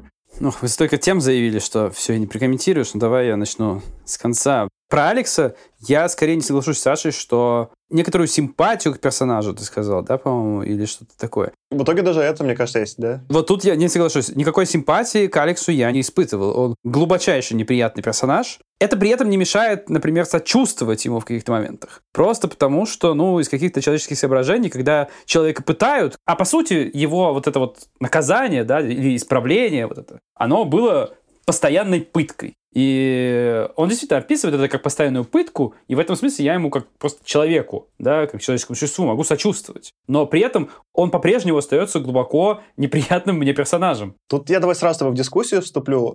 В целом, глобально, по я согласен, что сначала он там вызывает отвращение в первых семи главах, потом, когда его начинают пытать, конечно, ну, есть сочувствие, что человека пытают. Неважно какого, такая арка имеется. Но у меня была и симпатия. Симпатия связана ну, с, с музыкальными вкусами Алекса. И это даже, по-моему, Бёрджес напрямую тоже в интервью заявляет, что это был осознанный выбор. Что можно было сделать Алекса, который прослушивает какую-то поп-музыку, как эти вот птицы, которых он там э, поймал в каком-то там магазине, да, и такой он просто типа бандит. И все же остальные его там, типа, другс, други эти, да, они вот, ну, просто вписаны в текущий контекст полностью. У них нет никаких мыслей, они не являются humble narrator, и они ничем не отличаются от просто субкультуры. У Алекса есть фишечка, и довольно странная, да, что он в чем-то во своих музыкальных вкусах высокоинтеллектуален, и у него есть в этом какой-то, да, как бы интерес и развитие. Через это напрямую делает такую, типа, может, у тебя просто Аркаш не сработало, но это крючочек, который делает Бёрджес, чтобы у тебя, ну, про Алекса не просто осталось впечатление, что это, ну, просто какой-то преступник, которого пытают, да, он немножечко тебя переводит на свою сторону. Вопрос, что как ты начинаешь думать про это вообще, про интеллект, может быть, это общая критика интеллекта в итоге, это там можем отдельно обсудить. Но там приемчик есть, и симпатия тоже в каком-то виде у меня присутствовала к главному герою. Ну, для меня это здесь не сработало, скорее... Я понимаю, что Бёрджес не зря вставил этот элемент о любви к классической музыке, но я бы не сказал, что это делает Алекса интеллектуальным персонажем. Я бы сказал, что это делает его таким эстетом. Это правда но это не делает его глубоко интеллектуальным. И мне кажется, Бёрджес, я уж не знаю, сознательно или нет, но я это скорее читал как историю про то, что, ну, какое-то вот такое эстетство, да, любовь к действительно высокому искусству не делает себя приятным или там нравственным человеком, или просто хотя бы недеструктивным социально. Более того, вот это вот эстетство, оно вполне может уживаться с тем, чем занимается Алекс по ночам, с этим безумным ультранасилием, доведенным до просто безумства какого-то. И противоречия здесь нет, потому что часто у людей, и мне кажется, я не знаю, пытался ли это сказать, но в голове может складываться, ну как же вот такой вот человек, он искусством занимается, ну как он может делать что-то ужасное? Но нет, более того, может и более того делает там среди высокопоставленных нацистов, например, там было много любителей высокого искусства в том числе, да. Я уж не знаю, там связано, не связано с тем, что Бёрдж писал, но это как бы известный тоже факт. Да-да, он там, вот в предисловии книги он даже заявляет, это Бёрджи, что это было одним из инспирейшенов, э, то, что нацисты некоторые высокопоставленные великим искусством интересовались, да? Приплюсуюсь к Аркаше, тоже считал это как скорее какой-то иррациональную тягу да, к этой музыке, которую он тоже не может никак объяснить, и поэтому ну, это не что-то интеллектуальное. Но меня здесь поразило... Мне в целом этот ход вообще-то не очень понравился. Я сначала подумал, что он как бы очеловечивает Алекса, а сейчас понял, что да нет, не особо-то и не очеловечивает. Ну, то есть он все равно был злодеем и мерзавцем, так им и остался, несмотря на то, что слушает музыку. Но вот что меня поразило, что сделал Кубрик. То есть в фильме добавили любимую змею Алексу.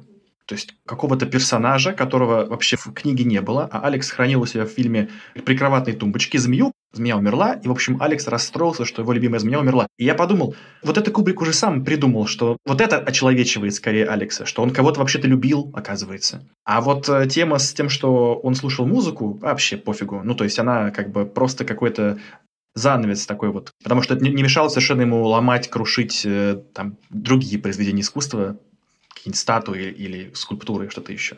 Ну ладно, может быть, это просто у меня так сработало, просто если бы этого элемента не было, у меня бы Алекс вызывал настолько отвращение, что я, может быть, даже бросил книгу и не дочитал бы ее. А этот элемент — это то, что там, ну, по крайней мере, там первые семь глав, которые максимально проносили и такие довольно жесткие, это то, что меня удерживало. Опять же, только в данном случае похвала Бёрджесу, как неоднозначного персонажа, который вызывает неоднозначные эмоции, несмотря на то, что что-то весьма однозначное, насильственное происходит в повествовании, это просто литературно мощно. Я уверен, что это, опять же, как я с фантастической призмы, не то, что про что-то задумался круто, но тут я просто, ну, респект чуваку, написал круто.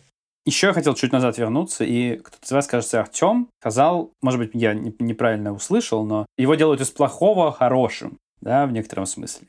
Но мне тут кажется важный элемент с точки зрения персонажа Алекса, да, с точки зрения его мотивации, который нужно проговорить. Само это лечение устроено так, что он не может совершать противоправные действия, жестокие, но это лечение не заставляет его не хотеть их совершать. Он на самом деле все время, которое вот он проводит, скажем так, излеченным, да, у него мысли остаются теми же самыми. Они действительно не, не доходят до какого-то там безумства, да, он не начинает наслаждаться этим ультранасилием просто потому, что он не может его совершать. У него включается какой-то вот этот внутренний тумблер, да, что ему неприятно, его тошнит, и он ни о чем думать не может. Но на деле-то он не исправился вообще. Он как был негодяем, он так и остался негодяем. Просто у него, грубо говоря, из него, из человека, да, из плохого, ужасного человека, как бы э, с ужасным деструктивным поведением, сделали то, что как раз в романе описывается по названию, да, заводной апельсин. Некоторую странную конструкцию, механистическую, которая, тем не менее, как бы перестала быть живым человеком. но он не стал хорошим ни в коем случае. Он стал просто вот заводным. Он стал вот как собачка, да, Павлова. Ну, даже хуже. У собаки больше свободы воли, чем у Алекса вот этого извлеченного в некотором смысле. И здесь э, как бы возникает, как я уже говорил, некоторое сочувствие, да, что над ним вот так поиздевались, да, но, но при этом как бы, ну, Алекс точно не стал хорошим. И более того, финал это подтверждает. Точнее, финал, да, отдельная история, мы про нее еще поговорим. Но, во всяком случае, финал эпизода с э, прыжком из окна это подтверждает. Когда к нему пришли, починили его обратно, излечили лечение, и он снова вернулся к старым, собственно, действиям. Алекс ничего не поменялся. Все вот это лечение, даже вот эта безумная, сложная операция, она на самом деле его, по большому счету, не исправила. И исправила его только вот время, скажем так. Ну, это хорошее, правильное уточнение, да. И здесь, вот что мне кажется, не доиграл Бёрджес, он здесь заявляет проблему вот эту важности нравственного выбора. Что для того, чтобы он был хорошим, он должен выбор делать, да, и вот про это очень много там священник, с которым они общаются, рассуждают, да, что как же так, вот вы его же ну, лишили возможности выбирать быть хорошим. Он должен выбрать быть хорошим. Но это так, но с другой стороны, если оставить Алексу возможность быть хорошим, но а что с ним делать-то? То есть его же выпустить нельзя, как бы тюрьма его делает только хуже. И на самом деле это такой большой вопрос, ну, который, мне кажется, шире, чем эта книга, и на который, на удивление, как раз мало сам Бёрджес рассуждает. Как бы, а что, собственно, вообще делать с такими деструктивными элементами? У него такой, как мне кажется, упрощенный финал, но за рамками его, честно говоря, мне не хватило рассуждения о том, какие тут вообще были варианты. Можно ли тут как-то исправить? Потому что исправить ситуацию тут можно в двойном смысле. Да? Вот у нас есть преступность. Мы можем пытаться исправить людей, да, пытаться сделать из плохих хорошими. Но вот как бы, как показывает Бёрджес, да, мы пытаемся действительно не заставить их делать нравственный выбор, но просто пофиксить поведение. Но получается заводные апельсины и вот такое безумие. С другой стороны, если так не делать, то у нас есть единственный путь, вот эта тюремная изоляция, по крайней мере, который мы знаем. И он тоже не совсем работает. Понятно, что есть какие-то другие методы, но он как будто бы пытается выставить все так, как будто бы варианта два, ну и третий просто подождать. Что мне кажется упрощением. Мне кажется, что Бёрджес предлагает третью версию, просто он почему-то ее не озвучивает напрямую. Он просто намекает на нее. А вот что он делает. Он, во-первых, говорит, что вся эта банда Алекса – это очень молодые люди. Алексу 13, что ли, в начале книги, 14, ну что-то очень мало лет. И все в целом эти банды – это очень молодые люди, которые могут очень спокойно там прогуливать школу, совершать налеты, и полиция особо там их как-то не то чтобы сильно прям, да, щемит. И Алекс в конце книги рассуждает о том, что его сын будет делать то же самое. И поэтому как бы Бёрджес намекает, что систему нужно менять и начинать работать молодежью, когда они еще мелкие, когда они еще не превратились в нацатых. Но он это не говорит напрямую. Он просто говорит, ну, типа, походу проблема еще в детстве. Как бы так. Типа со взрослым ты уже ничего не сделаешь. Взрослый пойдет либо в тюрьму, и там он не справится. Либо со взрослым можно там, ну, какие-то около психологические мутки мутить, и он откатится к заводским настройкам. А с детьми в книге как бы никто не работает. Это мое предположение, что, может быть, Бёрджес намекает там как третий путь. Ну, смотри, здесь я хочу тоже прокомментировать, что путей-то не два.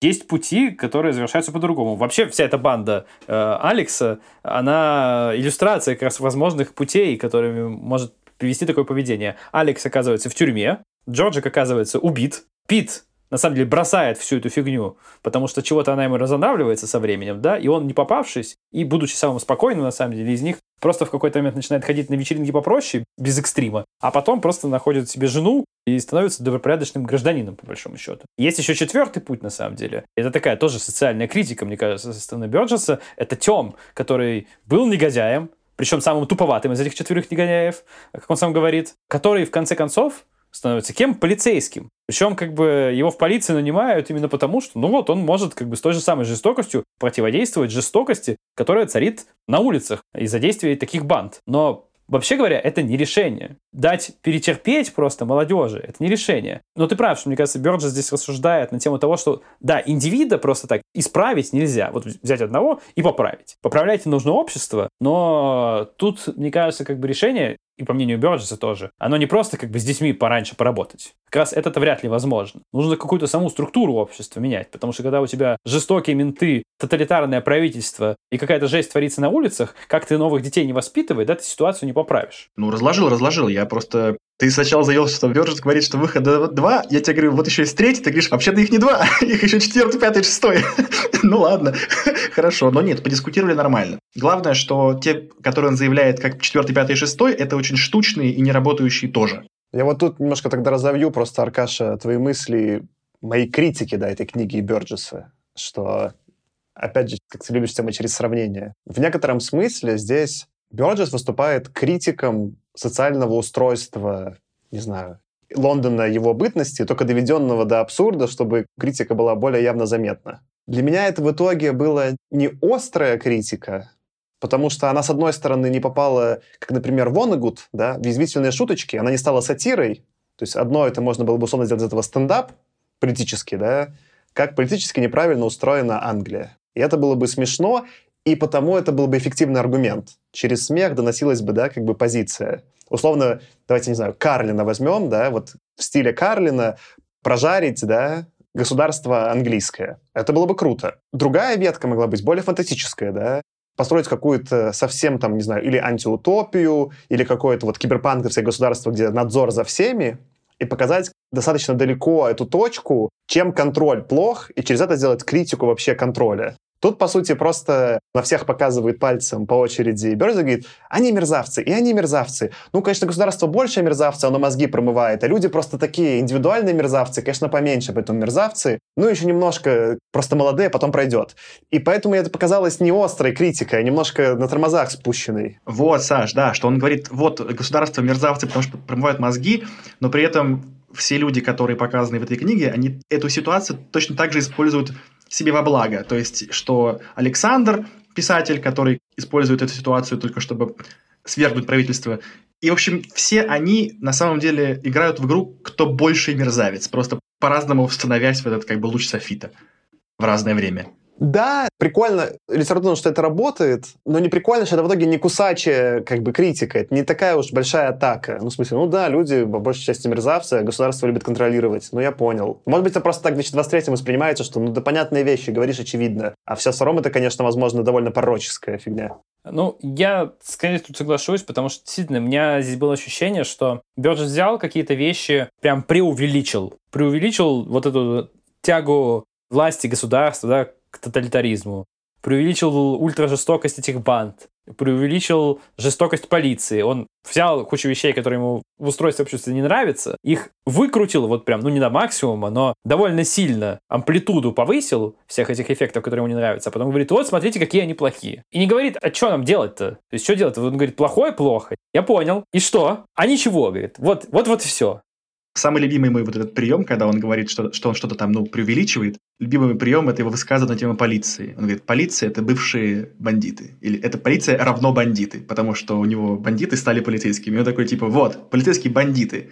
И государство бандиты. И типа все, я такой, ну да, ну блин, полицейские бандиты, это в целом, ну, во многом подчасти, да, мы видим там, как людей хреначат дубинками ни за что, но в целом, ну, справедливое высказывание, наверное. Ну и что? Ну да, но недостаточно кусачие или интересные, в целом довольно на поверхности лежащие. Но опять же, в 62 году, возможно, в меньшей степени лежащие на поверхности. Худо не было. Давайте тогда перейдем к еще одной теме, которую ты, Тёма, зафоршедовал, э, сказав про Ф. Александра, упомянув.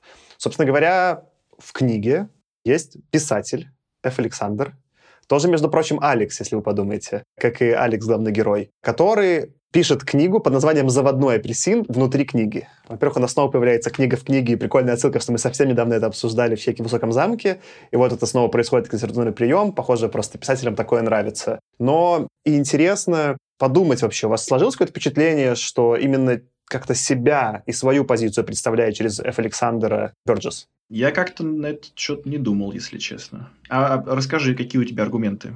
Мне кажется, этот аргумент тут очевидный. Ну, кроме того, что он пишет книгу, которая называется так же. Вот какие-то еще вещи. Это очевидный элемент, просто эпизод вот этот, который произошел с женой А, про жену. Александра, ну, это теперь, ну, это, это теперь, да, мы знаем. практически калька с эпизода, который произошел с Бёрджесом. Более того, там тоже произошла история, что жена это не смогла принять, пыталась совершить самоубийство жена Бёрджеса, а в итоге потом тихо спилась и умерла от цирроза печени. Если по фактам биографии смотреть, то в итоге да, просто раньше мы, когда видели персонажей, которые говорили словами автора, это было похоже как бы по их языку там и еще чему-то. Я подумал, что вы нашли какие-то может быть, философско-контекстуальные вещи в том, что говорил или делал Ф. Александр, а не только в биографии. То есть я подумал, что там что-то еще есть. Ну, слушай, Ф. Александр — это единственный персонаж, который пытается в какие-то, знаешь, интеллектуальные рассуждения там, о природе происходящего, об устройстве общества и так далее. То есть, как бы, кроме этого, мы видим какие-то рассуждения Алекса, но они э, ограничиваются рассуждениями на уровне «почему я себя веду так плохо, я социально и деструктивно?». А это на самом деле просто потому, что у всех такие тенденции и желания есть, просто я их не сдерживаю, а все сдерживают. Вот, собственно, на этом как бы вся философия внутренняя Алекса и заканчивается. При этом, как бы, ну, Ф. Александр, он действительно какие-то трактаты, философские книги пишет. Он э, пытается рассуждать о том, что в обществе нормально, что ненормально, что правительство может, что нет. Он, по большому счету, здесь как бы единственный интеллектуальный как раз персонаж, однако при этом совершенно нельзя считать, что он персонаж положительный. Мне, опять-таки, не хватило, наверное, какой-то вот идеологической насыщенности для этого персонажа, потому что нам упоминаются вскользь какие-то его идеи, и за что он, грубо говоря, топит но это раскрывается совсем на чуть-чуть. Как будто то ли мы должны сами догадаться, то ли сами должны как бы другие книги и статьи Бёрджеса почитать, чтобы понять, что он имел в виду здесь. То ли он не хочет здесь в это углубляться, описывая, грубо говоря, то, что тот же самый. Александр, который в некотором смысле мог быть самым положительным персонажем, оказывается все равно тоже не самым приятным на деле. И это в некотором смысле может быть такая самоирония над собой или самокритика.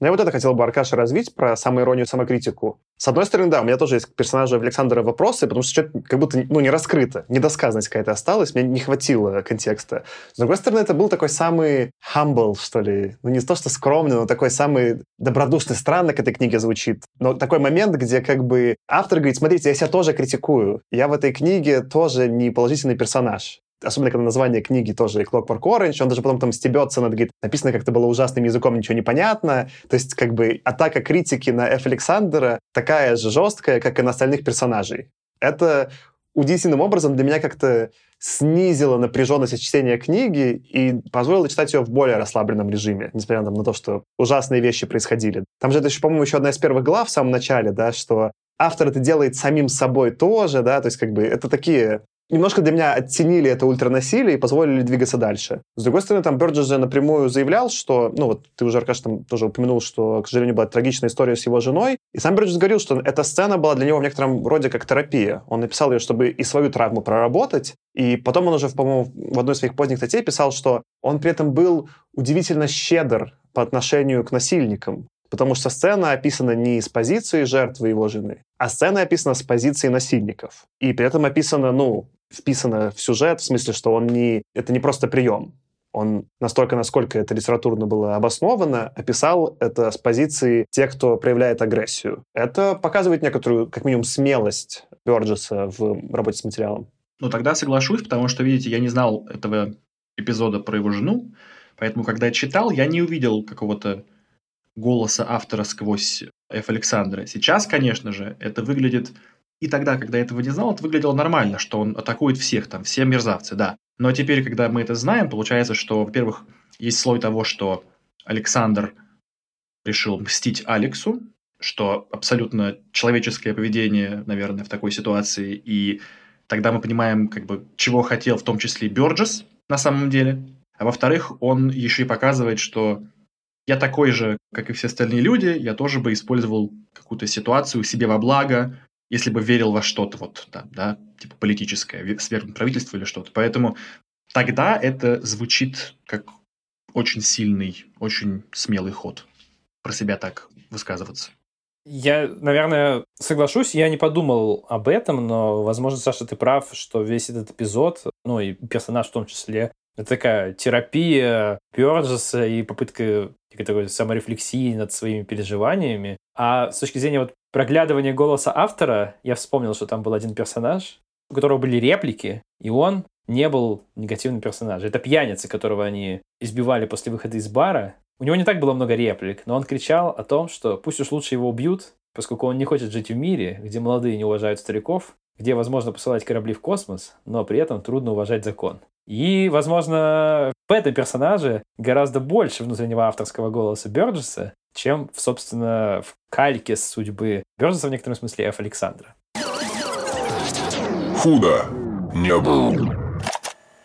Давайте, наверное, тогда какую-то закрывающую тему перед концовкой самой. Ультранасилие мы много раз заявляли. Это и термин, как отдельно введенный в книге, и в целом то, что происходит. Это все-таки было слишком или норм? Что думаете про эту часть? Я могу сказать за себя, что немножко неправдоподобным для меня все это делало. Я понимаю проблему, о которой пишет Бёрджес. Да, есть молодые вот эти какие-то банды необузданные, какие-то юноши, у которых гоняет тестостерон, которые совершают какие-то общественно неприемлемые действия. Но вопрос то, насколько он выкручивает амплитуду здесь, да, как я уже говорил, он делает это ну, уже совершенно каким-то неестественным. Он делает их из подростков просто идиотов, да, которые занимаются какой-то фигней, ну, потому что им нечем заняться, потому что у них вот гормоны шалят, потому что просто могут. Он превращает их в какие-то совершенно вот безумных подлецов. Я просто не могу практически поверить, что, как он описывает, город наводнен такими бандами молодежи, которые настолько жестоки, настолько безумны, как банда Алекса. Для меня это просто вот, ну, уже на грани невероятного,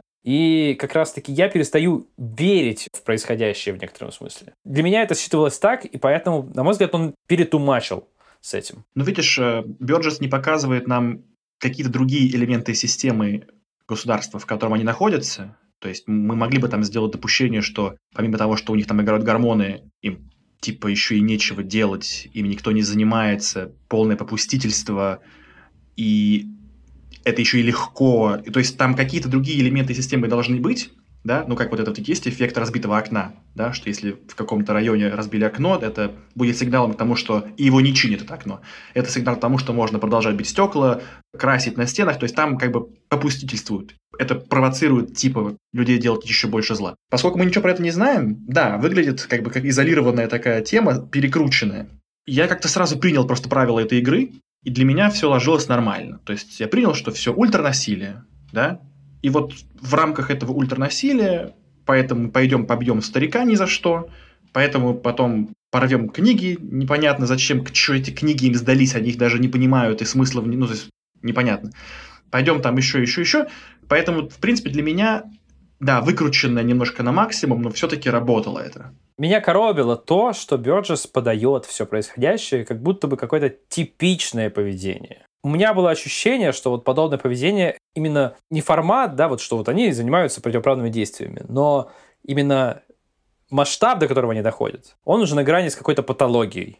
Именно поэтому для меня Алекс был сугубо неприятным персонажем, потому что я углядывал в нем уже совершенно какого-то не буйного подростка, а неисправимого деструктивного элемента, да, потому что, ну, те действия, которые он совершает, ну, в какой-то момент уже ты просто понимаешь, нет, ну, все уже хорош. Тут, с другой стороны, как бы у меня и к Бёрджесу уже вопросы. Одно дело избивать стариков, но другое дело, когда он доходит уже до группового изнасилования 12-летних девочек. Это уже, ну, как бы совершенно ни в какие ворота. Мне кажется, это уже не буйные подростки. Это уже прям... Может быть, я какое-то... У меня представление слишком хорошее о людях и мире вокруг. Я допускаю это. Но вот есть какие-то вещи, где вот он уже перетумачил, на мой взгляд. Ну, во всяком случае, я это прочувствовал такое время чтения.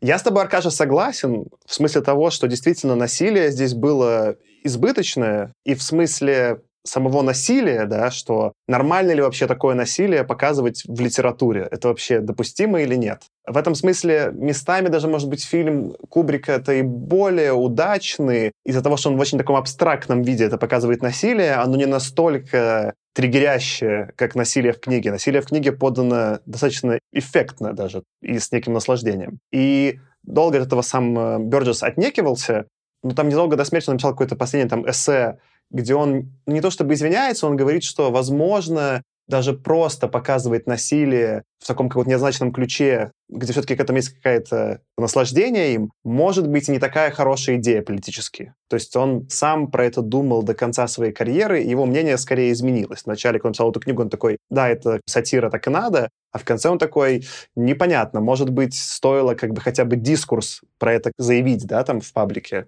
Это интересный момент. Но если именно к самой как бы книге вернуться, для меня это тоже был такой, с одной стороны, эффект, как ты описываешь, Аркаша, что из-за того, что он настолько деструктивный элемент, как может таких много, мы должны быть уже в мире тогда безумного Макса. В смысле, что такое насилие было бы оправдано в мире безумного Макса, а мы не в нем. И для меня вот в этом я говорю, что не фантастика, что такое, ну, неправдоподобно. И для меня это немножко разрушало правдоподобность, с одной стороны. Но с другой стороны, опять же, за что отдам должное Бёрджесу, на удивление, с точки зрения литературной силы и какого-то безумного угара, сцены насилия — это самая удачная часть книги. Он смог погрузиться в эту голову Алекса и подать это таким видом, что это даже, несмотря на всю жесть, отчасти увлекательно. Это не очевидно легко сделать. Это, на самом деле, и сложно литературно, и удивительно, что такой самой, ну, живой, да, такой самой трепещущей частью книги оказалось именно насилие. Я бы даже в итоге назвал эту часть, ну, в смысле, именно вот по эффекту самой сильной части всей книги. Она в конфликте, ну, то есть она в конфликте с моими убеждениями, она в конфликте с тем, что в книге происходит, она в конфликте с предположением, но в итоге это самое удачное по просто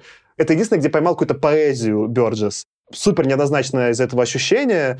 И да, мне тоже кажется, он перетумачил, но с другой стороны, как я могу в этом его обвинять, если это литературно самый удачный момент? Не понимаю, у меня вот какие-то очень из этого сумбурные ощущения остались. Ну да, то есть получается, что вот если бы он не перетумачил, то вот этой фантасмагории бы не получилось. То есть он бы просто показал, вот очень много насилия. И тогда бы это было просто плохо, да, просто очень, очень депрессивно. И нужно было сделать вот этот вот еще больший скачок для того, чтобы ты уже не мог в каком-то смысле даже всерьез воспринимать это. Ты уже такой, а, ну это типа точно нереально, в мире так не бывает. И тогда ладно, тогда я как бы готов. Это как, когда ты смотришь какой-то ужасный фильм ужасов, все, что тебя спасает, это, это кино, это кино, это кино, это не в жизни, все. И, и вот так ты как бы отгораживаешься. И тут тоже это настолько тумач, что слава богу, это тумач. Типа, как будто бы, слава богу, что мы еще не в мире безумного Макса. Но в том-то дело, что это не настолько тумач, как «Безумный Макс». То есть, если бы он пошел дальше, знаешь, как условно вот ты просто с фильмами ужасами сравниваешь, когда в фильме ужасов ты видишь, что, не знаю, там, разрывающаяся голова — это какой-то типа кисель, то это как бы ужасно, но не настолько ужасно, когда это реально супер гор правдоподобное. То есть если бы это прям какое-то реалистичное, оно намного сильнее пугает, чем такое даже более кровавое, но безумное. Вот фильм, он больше попал уже в такую более кровавую, безумную сторону, и поэтому меньше именно, ну, меня там триггерил визуально, ну, кроме съемок нацистов э, архивных, это было страшно. Остальное там все скорее, ну, какие-то смешочки Кубрика, да. В книге были моменты, где насилие воспринималось мной как именно насилие, как ужасное, пугающее, в смысле тревожащее. Но оно over the top, но не, но не настолько over the top. Не знаю, короче, насилие в этой книге — это супер странный момент. Оно в какую-то очень странную точку попадает, оно и бесит, и развлекает, и пугает одновременно, и это неклассифицируемая какая-то штука. Ну, я здесь повторюсь еще свой тезис про то, что в целом я с тобой согласен, что описание, да, ультранасилия, того всего, что происходящего. Описание того, как Алекс, как главный здесь актер, да, как главное действующее лицо, это воспринимает, как он это там чувствует, да, оно скорее действительно удалось. Это само по себе не коробит. Меня коробит именно то, ну, с точки зрения того, что вот перетумачил он с ультранасилием, коробит именно описание Бёрджесом мира, в котором это как будто бы даже и норма. Для меня вот это делает эти элементы неправдоподобными. То есть, если бы он написал Алекса как персонажа, действительно, ну, какого-то вот человека, у которого шарики за ролики в голове зашли, да, и он доводит это до безумия. Если бы он написал, как он, например, свою банду постоянно подначивает на что-то еще более ужасное, когда его уже вот эти вот сообщники начинают сомневаться. Если бы он показал, что есть другие же банды, но они не такие стрёмные. Они тоже там ходят, кого-то могут ограбить, по карманам пошарить. Но именно Алекс такой как бы безумный я бы в это поверил гораздо больше, чем в то, что он написал. Потому что когда у них случайная встреченная э, за ночь банда, как будто они таких встречают каждую ночь. Они насилуют десятилетнюю девочку, короче, пытаются как бы... Он на следующий день насилует двух 12-летних. Что это вообще? То есть это же, ну то есть совершенно какая-то безумная, безумный мир, э, хуже, чем безумный Макс. Даже в мире безумного Макса такого не происходит. Мне кажется, что это просто продолжение высказывания Бёрджеса о том, что в этом мире нет хороших на самом деле что все в той или иной степени плохие, и вот они настолько плохие, что, во-первых, и тюрьмы переполнены, и ты не можешь взять одного какого-то Алекса и вылечить его. Нет такого одного Алекса, такого безумного, такого урода. Все такие, ты должен тогда всех вылечить. Ну, в кавычках вылечить, да, мы уже обсудили, что это не вылечивание. Что это продолжение высказывания о том, что ты не можешь просто... Проблема, она не в каком-то одном или человеке, или не в какой-то одной группе людей. Типа все такие. Это просто разные степени бытия мерзавцем. Э, я не соглашусь, что все такие. У нас множество персонажей, которые не такие. Ф. Александр, хоть и не является белым и пушистым, да, он манипулятор, в том смысле, что он использует этого Алекса для своих целей, но быть манипулятивным особенно там для достижения политических целей, для меня, во всяком случае, это не over the top, да, это не какое-то пробитие потолка возможного. Но именно с вот этим вот насилием э, банд подростков он перетумачил, как мне показалось. Ну, это такое, знаешь, э, манипуляция там типа кого-то шантажировать, допустим, там это один уровень манипуляции, а манипуляция типа доводить до самоубийства другой уровень манипуляции. Мы рассуждаем о сортах зла, действительно сорта зла там есть. Бёрджес показывает, что, может быть, да, не все одинаково черные, да, есть как бы там какие-то оттенки. Но в целом его, мне кажется, посыл в том, что так или иначе всех нужно, типа, лечить, грубо говоря, или не нужно, потому что не вылечишь. Тогда можно похвалить Кубрика в этом месте, что в фильме более равномерно все показаны мерзавцами. Например, куда более любопытным мерзавцем показан дельтоид, который его перевоспитывает с какими-то еще гомо-наклонностями. И насилие там чуть-чуть из-за абстрактности поубавлено, и в итоге картинка более цельная, чем в книге в этом аспекте. И здесь, наверное, давайте я просто сделаю тогда переход к концовке, раз уже я про кино упомянул. Есть отличие между версией фильма и версией в книге. Кубрик экранизировал американскую версию романа. Когда романы сдавали в Америке, они отрезали последнюю 21 главу. Соответственно, 20 глава — это где в больнице дарит новый стереопроигрыватель министр of Interior Алексу, и где понятно, что он не перевоспитался. Здесь заканчивается и фильм, и американская версия книги. В британской версии книги есть еще 21 глава, про которую Каша рассказывал, где Алекс все-таки немножко приходит в себя, завидует тому, что у Пита появилась жена и хочет завести ребенка. Тут надо как бы сначала заявить позицию самого Бёрджеса. Бёрджес, конечно, плевался по поводу и расстраивался по тому поводу, что именно сокращенная версия стала той, которая всем, ну, типа, известна и завирусилась. Одна из причин, потому что, ну, действительно, книга в том виде, как она есть, была сделана не просто так можно спорить, как там получился замысел или нет, может быть, мы сейчас поспорим, но там же специально было 7 глав в каждой из трех частей, то есть была сделана симметрия, и в целом даже можно так сказать, что 21 — это возраст совершеннолетия в такой типа западной системе, и это то место, где тоже Александр взрослеет. Поэтому некая была заложена изначально структура и симметрия повествования, которую придумал Бёрджес. И, конечно, она и в версии Кубрика и в сокращенной версии романа отсутствует. С другой стороны, версия Кубрика вполне себе самостоятельная и тоже работает. Я не знаю, а что вы думаете между этими двумя концовками? Ну, мне лично больше нравится концовка Кубрика. Такая более депрессивная, что человек откатывается к заводским настройкам, и как будто бы высказывание Кубрика выглядит более цельным, что 20 глав ты говорил, что все плохо и все мерзавцы, так ты и оставил это размышление, на том ты и оставил его, что довольно все плохо. Что с этим делать, непонятно, ответа я не нашел, просто пусть это тут полежит. Разбирайтесь как хотите. А вот эта 21 глава, что ну все-таки есть типа лучик надежды, что человек потом повзрослеет, он как раз-таки и кажется довольно-таки неправдоподобным, потому что ты рассуждаешь 20 глав про ультранасилие, и как все максимально ужасно. И вдруг внезапно оказывается, что на самом деле все не так плохо, и человек потом сам придет как бы в кавычках там к свету. Ну, я не поверил, если честно. А тебя как, Аркаш? Я соглашусь, что концовка, она как-то вот слабовато, когда у него внезапно вдруг приходит озарение. Ну, не озарение, но мысль, что ой, а может быть я как бы вообще не тем занимаюсь. Это неправдоподобно именно по той причине, которую мы обсуждали до этого. Оно неправдоподобно именно по той причине, про которую я говорил, что перетумачил Бёрджес с этим ультранасилием. Когда тебе уже кажется, что Алекс — это персонаж глубоко деструктивный, психопат, который просто ненавидит всех, он уже за гранью адекватности, за гранью нормальности. История про то, что он вдруг внезапно понял, что все, что он хочет, это маленький улюлюкающий мальчик Вик, который будет гугукать и завести семью, я просто в это не верю. В целом, как рассуждение какое-то социальное, я, окей, покупаю то, что хочет донести не Бёрджес. Мысль он пытается донести такую, что вот есть вот эта молодежная преступность, да, и молодежи нужно дать перебеситься просто. И в целом это на самом деле достаточно разумная мысль. Я так понимаю, современное право, да, в западных, во всяком случае, странах, оно скорее такое по отношению к малолетним преступникам, оно смещается в сторону минимального вообще как бы вот наказания, которое можно только дать, да. Ну, то есть, если совсем какую-то жесть делаешь, то как бы будь добр, получи, но получи как можно меньше. Просто для того, чтобы из социума не выдирать человека молодого, потому что это сделает только хуже. И это в целом разумное рассуждение. Я так понимаю, в течение там 60-х, 70-х, 80-х и в Штатах, и в UK, и там во многих других странах, скорее всего, двигалось в эту сторону. То есть он в целом улавливает правильную мысль, которая на деле оказалась работающей. Но именно в контексте того, что он нагородил в первых 20 главах, это работало просто хуже. Плохо состыковалось. Может быть, как-то нужно было чуть-чуть дописать. Я не знаю, у меня нет быстрого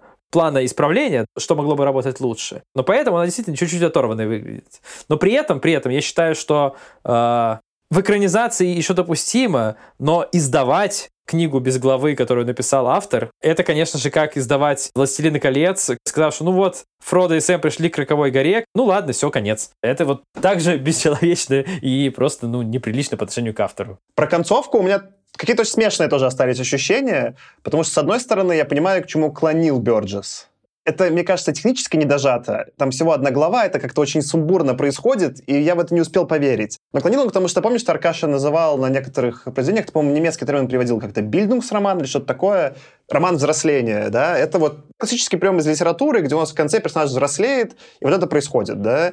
Литературно это имело смысл, мне же, наверное, по смыслу больше нравится концовка Бёрджеса, и авторская, и подходит, и структура, да, но исполнение, действительно, у меня к нему есть вопросы. Вещь Кубрика я скорее сравнил бы с... Мы же смотрели, как бы читали, помните, «Звездный десант», и потом смотрели экранизацию. Оказалось, что экранизация довольно местами похожа по тексту, да, но абсолютно другие мысли доносит. Я тут и такого же не мог отделаться. Я думал, что фильм этот, ну, типа, Кубрика будет, ну, просто inspired. Но это почти дословная экранизация, просто с редактурой Кубрика. И она действительно средактирована в самом пафосном моменте, ну, не то, что пафосном, в таком самом, да, как бы эмоционально-драматичном моменте, и без оказательства того, что, типа, самая слабая часть именно по написанию. Поэтому, если просто как редактор, то, что сделал Кубрик, это прикольно. Мне кажется, что это то, что хотел сделать Бёрджес, и у меня поэтому как бы я рад, что я и почитал книгу, она мне понравилась больше, посмотрел фильм. Но да, Кубрик сделал примерно то же самое, что потом сделает Верховен. Он построил свое повествование поверх типа повествования оригинального. Вот эта часть прикольна. Я хотел еще сравнить именно, ну, как бы с редактурой, да, с выкидыванием конца. Просто, Аркаш, сравниваешь с каким-нибудь «Властелином колец», где вырезание концовки действительно сделала бы однозначно хуже. Там ну, это не, не осмысленная редактура. Здесь такая редактура могла сработать. Например, мы позже будем писать в следующем сезоне э, «Врата» Фредерика Пола, вот мой любимый роман, кто несколько раз упоминал. У него такая история написания. Он тоже написал сначала его версию с послесловием в журнале, и потом в книжной версии послесловие выкинули. Я читал версию обе, версия без послесловия реально круче. Потому что она заканчивает в том точке недосказанности и смысла, что не надо типа продолжения. Тут не совсем такое, но что вообще вот такое место было, что можно было отрезать последнюю главу и получилось бы. Ну, сам Бержес виноват, что так сделал, но я понимаю, что к автору конечно, было очень обидно, что и издали так, и все узнали так, и считают, что такая концовка, и, по сути, его тезис про перевоспитание не попал, да, никуда. Странный сетап. Худо не было.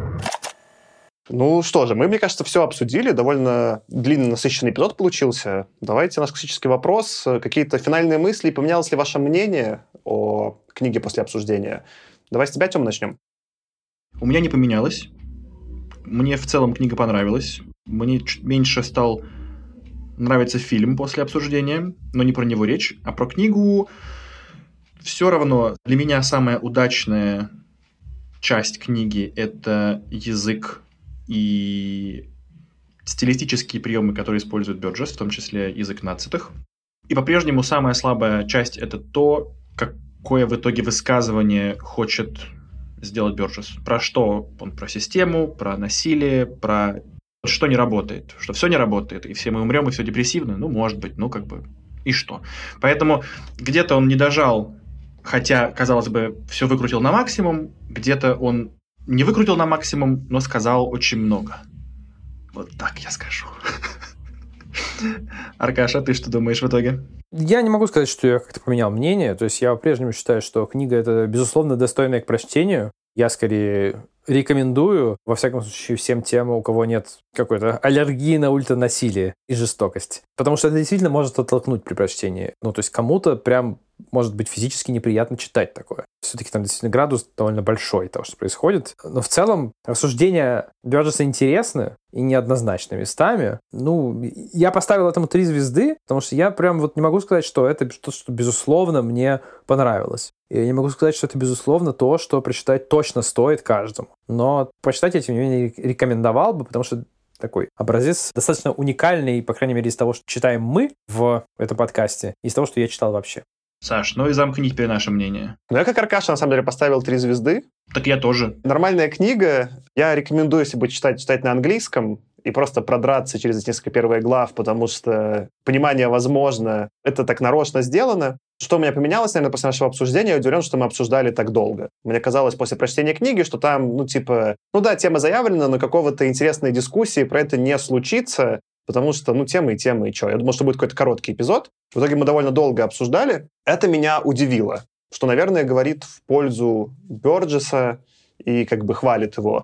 Но, честно говоря, как бы мне кажется, что больше других книг Бёрджеса читать не буду. То есть я раз я почитал эту, я что-то вот для себя узнал насчет счет этого языка, как работает фантастика, и вообще много подумал, что фантастика, что нет. Но достаточно все, типа, Бёрджес, хорошо, что написал, спасибо. Дальше хочу вернуться к нашей фантастике вот у Дика я хочу еще больше прочитать книг Дика и ознакомиться с его методом и что-то разобраться. А тут, мне кажется, это просто один удачный выстрел, что вот сошлись звезды и получилось время, место, текст сложились. Но я тут действительно с тобой соглашусь. Мне вот сейчас пришла в голову мысль, что Бёрджес много тем интересных для обсуждения как бы задает, но не во всех из них и далеко не во всех из них у него получается стройно представить какое-то собственное рассуждение в рамках э, повествования. То есть он тему задал, но этим ограничился. И вот это местами коробит, этого чуть-чуть не хватило. Может быть, если бы написал продолжение, а он планировал продолжение, оно бы это скомпенсировало. Ты когда это сказал, Аркаша, я вот что заметил, что удивительным образом меня эти же места коробили, но коробили сильно меньше, чем в схожем случае с чудаком в стране чужой где тоже было много тем, их было чересчур. Я тоже таки поставил три звезды, но там у меня послевкусие, что я устал. Тут книга была короткая, я не успел устать, я прочитал и ушел раньше, поэтому послевкусие приятнее на самом деле. Что ж, давайте тогда, наверное, прощаться. Классно, что мы обсудили эту книгу, классно, что мы добавили ее в подкаст. Напомню, что у нас есть канал в Телеграме, на который вы можете подписаться. Там у нас новости про новые эпизоды. Тёма нам прислал смешной мемчик про заводной апельсин, мы его скинем в канал обязательно, чтобы вы посмеялись тоже. Так что подписывайтесь на Телеграм-канал. Слушайте нас, пожалуйста. С вами сегодня был я, Саша. Аркаша. И Артем. Всем покедова. Пока. Пока. Удачи.